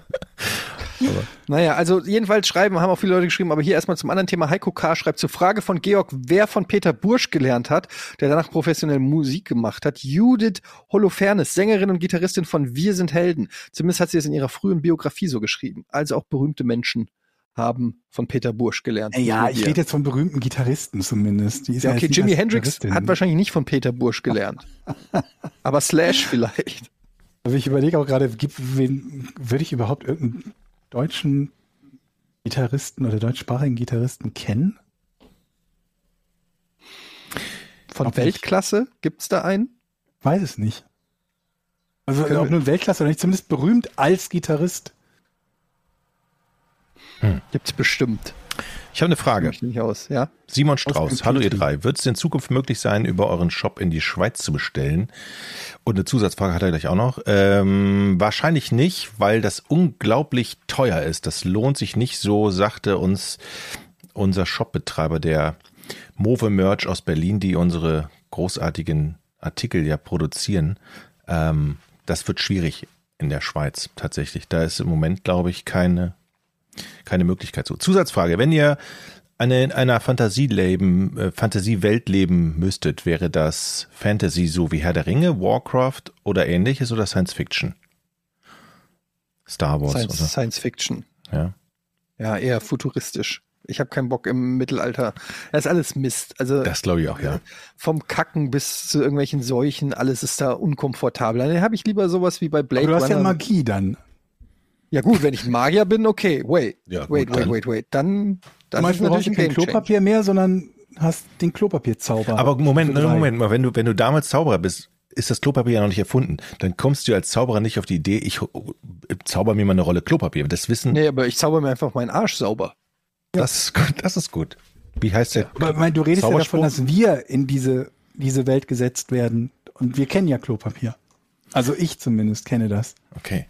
Weiß nicht, wie es bei Jochen ist. Aber dann bist du in der alten Welt und zauberst dir nur Dinge aus der neuen Welt. Dann wirst du auch doof angeguckt von den Leuten. Im Prinzip. Ja, ich weil als Zauberer zaubre. kannst du dir in der alten Welt sozusagen alles so angenehm zaubern, dass es einfach cool ist. Ja, dann kommen die anderen dich zu Hause besuchen. Du hast alles. Stereoanlage, Zauber ich die Klavier, weg. Computer. Dann kann ich ja alle wegzaubern. Aber kann du, Haus nicht, du gehst doch nicht in, in, in, nach Mittelerde, um dir da dein, dein iPad hinzuzaubern. Ich kann ja alles, also was mich nervt, wegzaubern. Ich kann alles wegzaubern. Doch kein Problem. Zauber Ja. ich alles weg. Kommt irgendjemand, der mich nervt, zack, Hex, Hex. weg. Ja. Das ist echt. Georg überlegt. Das ist unromantisch, ne, Georg? Das ist bekloppt. Ja, du hast ja auch, äh, dass du in der Zukunft bist, heißt ja nicht, dass es keine Zauberer gibt. Das ist wiederum ein Star Argument für die Wars Zukunft. Zauberer Dann, dann bin ich ein Zukunftszauberer. Das ist noch besser. Aber wenn du eh zaubern kannst und dir alles zaubern kannst, dann kannst du dir auch nach Mittelher Mittelherde, Mittelerde die Enterprise zaubern. Ja. Und in die Zukunft fahren und wieder zurück. Ja, das ist eine sehr theoretische Frage. Hier haben wir noch ein bisschen was von äh, zum Thema Flachdächer. Wir haben ja letztes Jahr über äh, letztes Jahr letztes Ja. Mal über Dächer geredet. Da kam übrigens sehr viel Feedback. Ähm, hier auf Patreon schreibt Fena zu den Flachdächern. Aus Flachdächern äh, auch Flachdächer haben eine Steigung. Die ist nur so minimal, dass sie mit dem Auge nicht direkt wahrnehmbar ist. Wenn sich Wasser auf einem Flachdach staut, wurde entweder die Steigung nicht eingehalten oder aus einem anderen Grund kann das Wasser nicht abfließen, zum Beispiel eine Verstopfung der Abflussrinnen. Zu, zu der Dichtigkeit von Flachdächern ist die Ausführung meistens das Problem. Bei Bitumendichtungen können zum Beispiel die Schweißnähte unsauber geschweißt sein. Bei Flachdächern mit Kies ist darunter normalerweise eine Kunststoffabdichtung, quasi wie eine Plastikfolie. Und wenn die Bauarbeiter darauf herumlaufen, mit Werkzeugen hantieren und auch mal etwas fallen lassen, können kleine Risse entstehen. Diese Kunststoffdichtung, ich muss niesen, Gesundheit. Entschuldigung. Ähm, diese Kunststoffdichtungen sind sehr sensibel, deswegen darf da auch nur abgerundeter und kein spitzer Kies draufgeschüttet werden. Na Der klar. Kies muss da drauf, um die Folienabdichtung zu beschweren. Sonst fliegt sie beim nächsten Sturm weg. Bei der Art des Daches gibt es tatsächlich oft Bauregelungen. Dazu muss man den Bebauungsplan für sein Grundstück finden. Wenn die Gegend einen bestimmten Baustil beibehalten will, dann sind dort solche Regeln festgeschrieben. Da hätte ich eine Frage zu. Einfach bauen? Wenn die Gegend einen bestimmten Baustil beibehalten will, die Gegend ist ja keine Person. Die Gegend will gar nichts. Versteht ihr, was ich meine? Wer ist denn die Ja. Gegend? Wer entscheidet denn, welcher Baustil beibehalten will? Tante Erna, die da um die Ecke Das wohnt, sagt, ich mag keine eckigen Häuser und dann darf ich kein eckiges Haus bauen oder wer, wer entscheidet denn das? entscheidet das. Ja. Der sagt, hier auf der Müllerstraße 9 bis 11, zweistöckige Häuser Mhm. mit einem Dach. Vermutlich ist sogar der Winkel des Dachs Ja, aber wer, wer schreibt den und wer, wer, wer, wer, wer signiert den Das und wer, wer Amt. das Amt. Der, Ja. Dem werde ich mal was erzählen. schreibt den. Der Bebauungsplan, das Amt. Aber wer, wer legt den denn fest? Genau, das meine ich ja. Wer, wer entscheidet das? Naja, der wird, ich glaube, der wird ab, der wird einmal ähm, skizziert, vorgeschlagen und dann wird er von keiner der Gemeinde in der Gemeindesitzung abgenickt. Dann wird der vorgestellt. Ja, aber wir machen wir doch, das wie das so? läuft. Da gibt's eine Gemeindesitzung, da Ja, sitzen dann natürlich. sechs Leute und die Hälfte davon kommt nur, weil es da gratis Limonade gibt. Und dann sagt er, seid ihr einverstanden mit dem Bebauungsplan? Habt ihr ihn euch alle angeguckt? Dann heben sechs Leute die Hand, sagen, ja, ja, alles Mhm. cool. So wie ich die, die allgemeinen Geschäftsbedingungen bei jeder Webseite bestätige, so wird der Bebauungsplan bestätigt. Und zack, dürfen normale Menschen keine eckigen Häuser mehr bauen oder keine runden oder was auch immer. Wahrscheinlich. Und was man ja noch sagen muss, wenn man Arbeiter auf dem Dach hat, immer kontrollieren, da immer daneben stehen, Hände in den Taschen und gucken, dass da nichts Böses passiert. Ja. Immer einen Meter Abstand und so gucken, nö, machen sie so richtig, damit die sich Auch, beobachtet ab und zu auch mal fragen, ne? Ist, gehört das dahin? Genau. Das hätte ich jetzt mal anders gemacht. Hm. Sind Sie sicher, dass das richtig so Kommt ist? auf der Baustelle, glaube ich, immer extrem gut an. Bisschen Druck ausüben, auf jeden Fall. Äffchen vorbeibringen kannst du, Jochen. Und äh, hier äh, Mettbrötchen. Ja, habe ich gemacht, als mir das Dach gedeckt wurde hier. War gut. Dann haben wir noch hier ähm, von Cindy Bär zum Thema Lehrer. Mein Opa ist 92 Jahre alt und war Grundschullehrer. Er kann sich noch an alle seine Schülerinnen äh, erinnern und grüßt sie beim Einkaufen auf dem Friedhof oder beim Spazierengehen. Ich denke, ein guter Lehrer kann sich an seine Schüler erinnern. Mein Opa war ein guter Lehrer. Sehr gut. Mehr davon. Von guten Lehrern. Aber war das nicht, ja gut, 92, das war natürlich dann Grüßt er die, wenn er die auf dem Friedhof trifft, oder winkt er die Gräber an? Ja, ich wollte gerade sagen mit 92. Aber ich frage mich halt auch mit 92. Das heißt, der war vor 70 Jahren, das war 1930 oder 1940 war der Lehrer. Ja, das kann man nicht vergleichen. Das war ja so wie unsere kleine Farm. Da habt ihr in irgendeiner Holzscheune zu viert gesessen oder sowas. Bestimmt. Aber wie war das damals? Jochen? 70 Jahren war 1952. Kann ich dir sagen, mein Vater war ja da und mit dem habe ich über seine Schulzeit gesprochen. Und der hat echt immer noch Schläge auf, mit so einem Rohrstock auf die Hände, haben die, haben die Kinder Schläge auf die Hände gekriegt. Ja, und hat's geschadet? Nein, gar nicht. Siehste? Siehst du? Ja, das war normal. Da mussten, mussten die immer nach vorne kommen und drei Schläge. ey. Bam. Wenn ich mir das vorstelle, vor der gesamten Klasse geschlagen zu werden vom Lehrer, das ist ja so erniedrigend, dass das jemals überhaupt normal als normal angesehen wurde, geht in meinen Kopf nicht rein. Okay, Leute, ich muss leider los. Äh, ich habe jetzt Nachhilfe. Ähm, also Okay. ich krieg Nachhilfe. Na denn. Und ähm, wir hören uns nächstes Mal wieder. Wahrscheinlich gibt's eine Sonderausgabe, weil Jochen, der feine Herr, muss ja in den Urlaub und wir machen eine Sonderfolge, Rätsel-Sonderfolge. Mhm. Machen wir, ne? Ich habe nämlich schon Rätsel fürs nächste Mal. Oh, alles Ich klar. hoffe, es ist nicht zu leicht. Okay, dann Bin bis zum nächsten Mal. Das wird gut. Tschüss, Georg. Tschüss, Jochen. Tschüss. Tschüss. Drei, zwei, eins. Podcast ohne richtigen Namen. Die beste Erfindung des Planeten. Da muss ich lachen. Zu 80% Fake. Nackt und auf Drogen. Podcast ohne richtige Namen. Podcast ohne mich, wenn das hier so weitergeht. Ganz ehrlich. Du hast nicht ernsthaft versucht, Tiefkühlpommes in der Mikrowelle zu machen.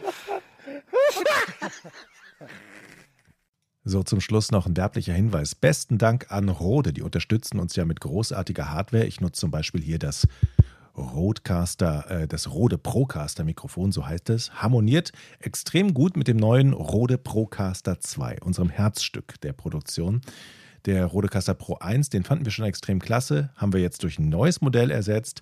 Die neue Version der Rodecaster Pro 2 ist vollständig, ein vollständig integriertes Audioproduktionsstudio, hat noch viel mehr drauf als der Vorgänger, ist kompakter, vollgestopft mit neuester Technik, nicht nur gut für Podcaster, sondern auch für Streamer oder Musiker zum Erstellen von Inhalten, hat zwei USB-C-Anschlüsse zum Beispiel, Bluetooth integriert, vier Kopfhörerausgänge und so weiter. Kann man gar nicht alles aufzählen. Ein Highlight für mich, außerdem die vielen Effekte zur Bearbeitung, sind integriert. Man kann sie alle einzeln einstellen und sehr haargenau machen und natürlich eine Mehrspuraufnahme für die Bearbeitung hinterher. Vielen Dank an Rode an dieser Stelle für die lange Partnerschaft und alle Infos zum neuen Rodecaster Pro 2 unter rode.de. Tschüss.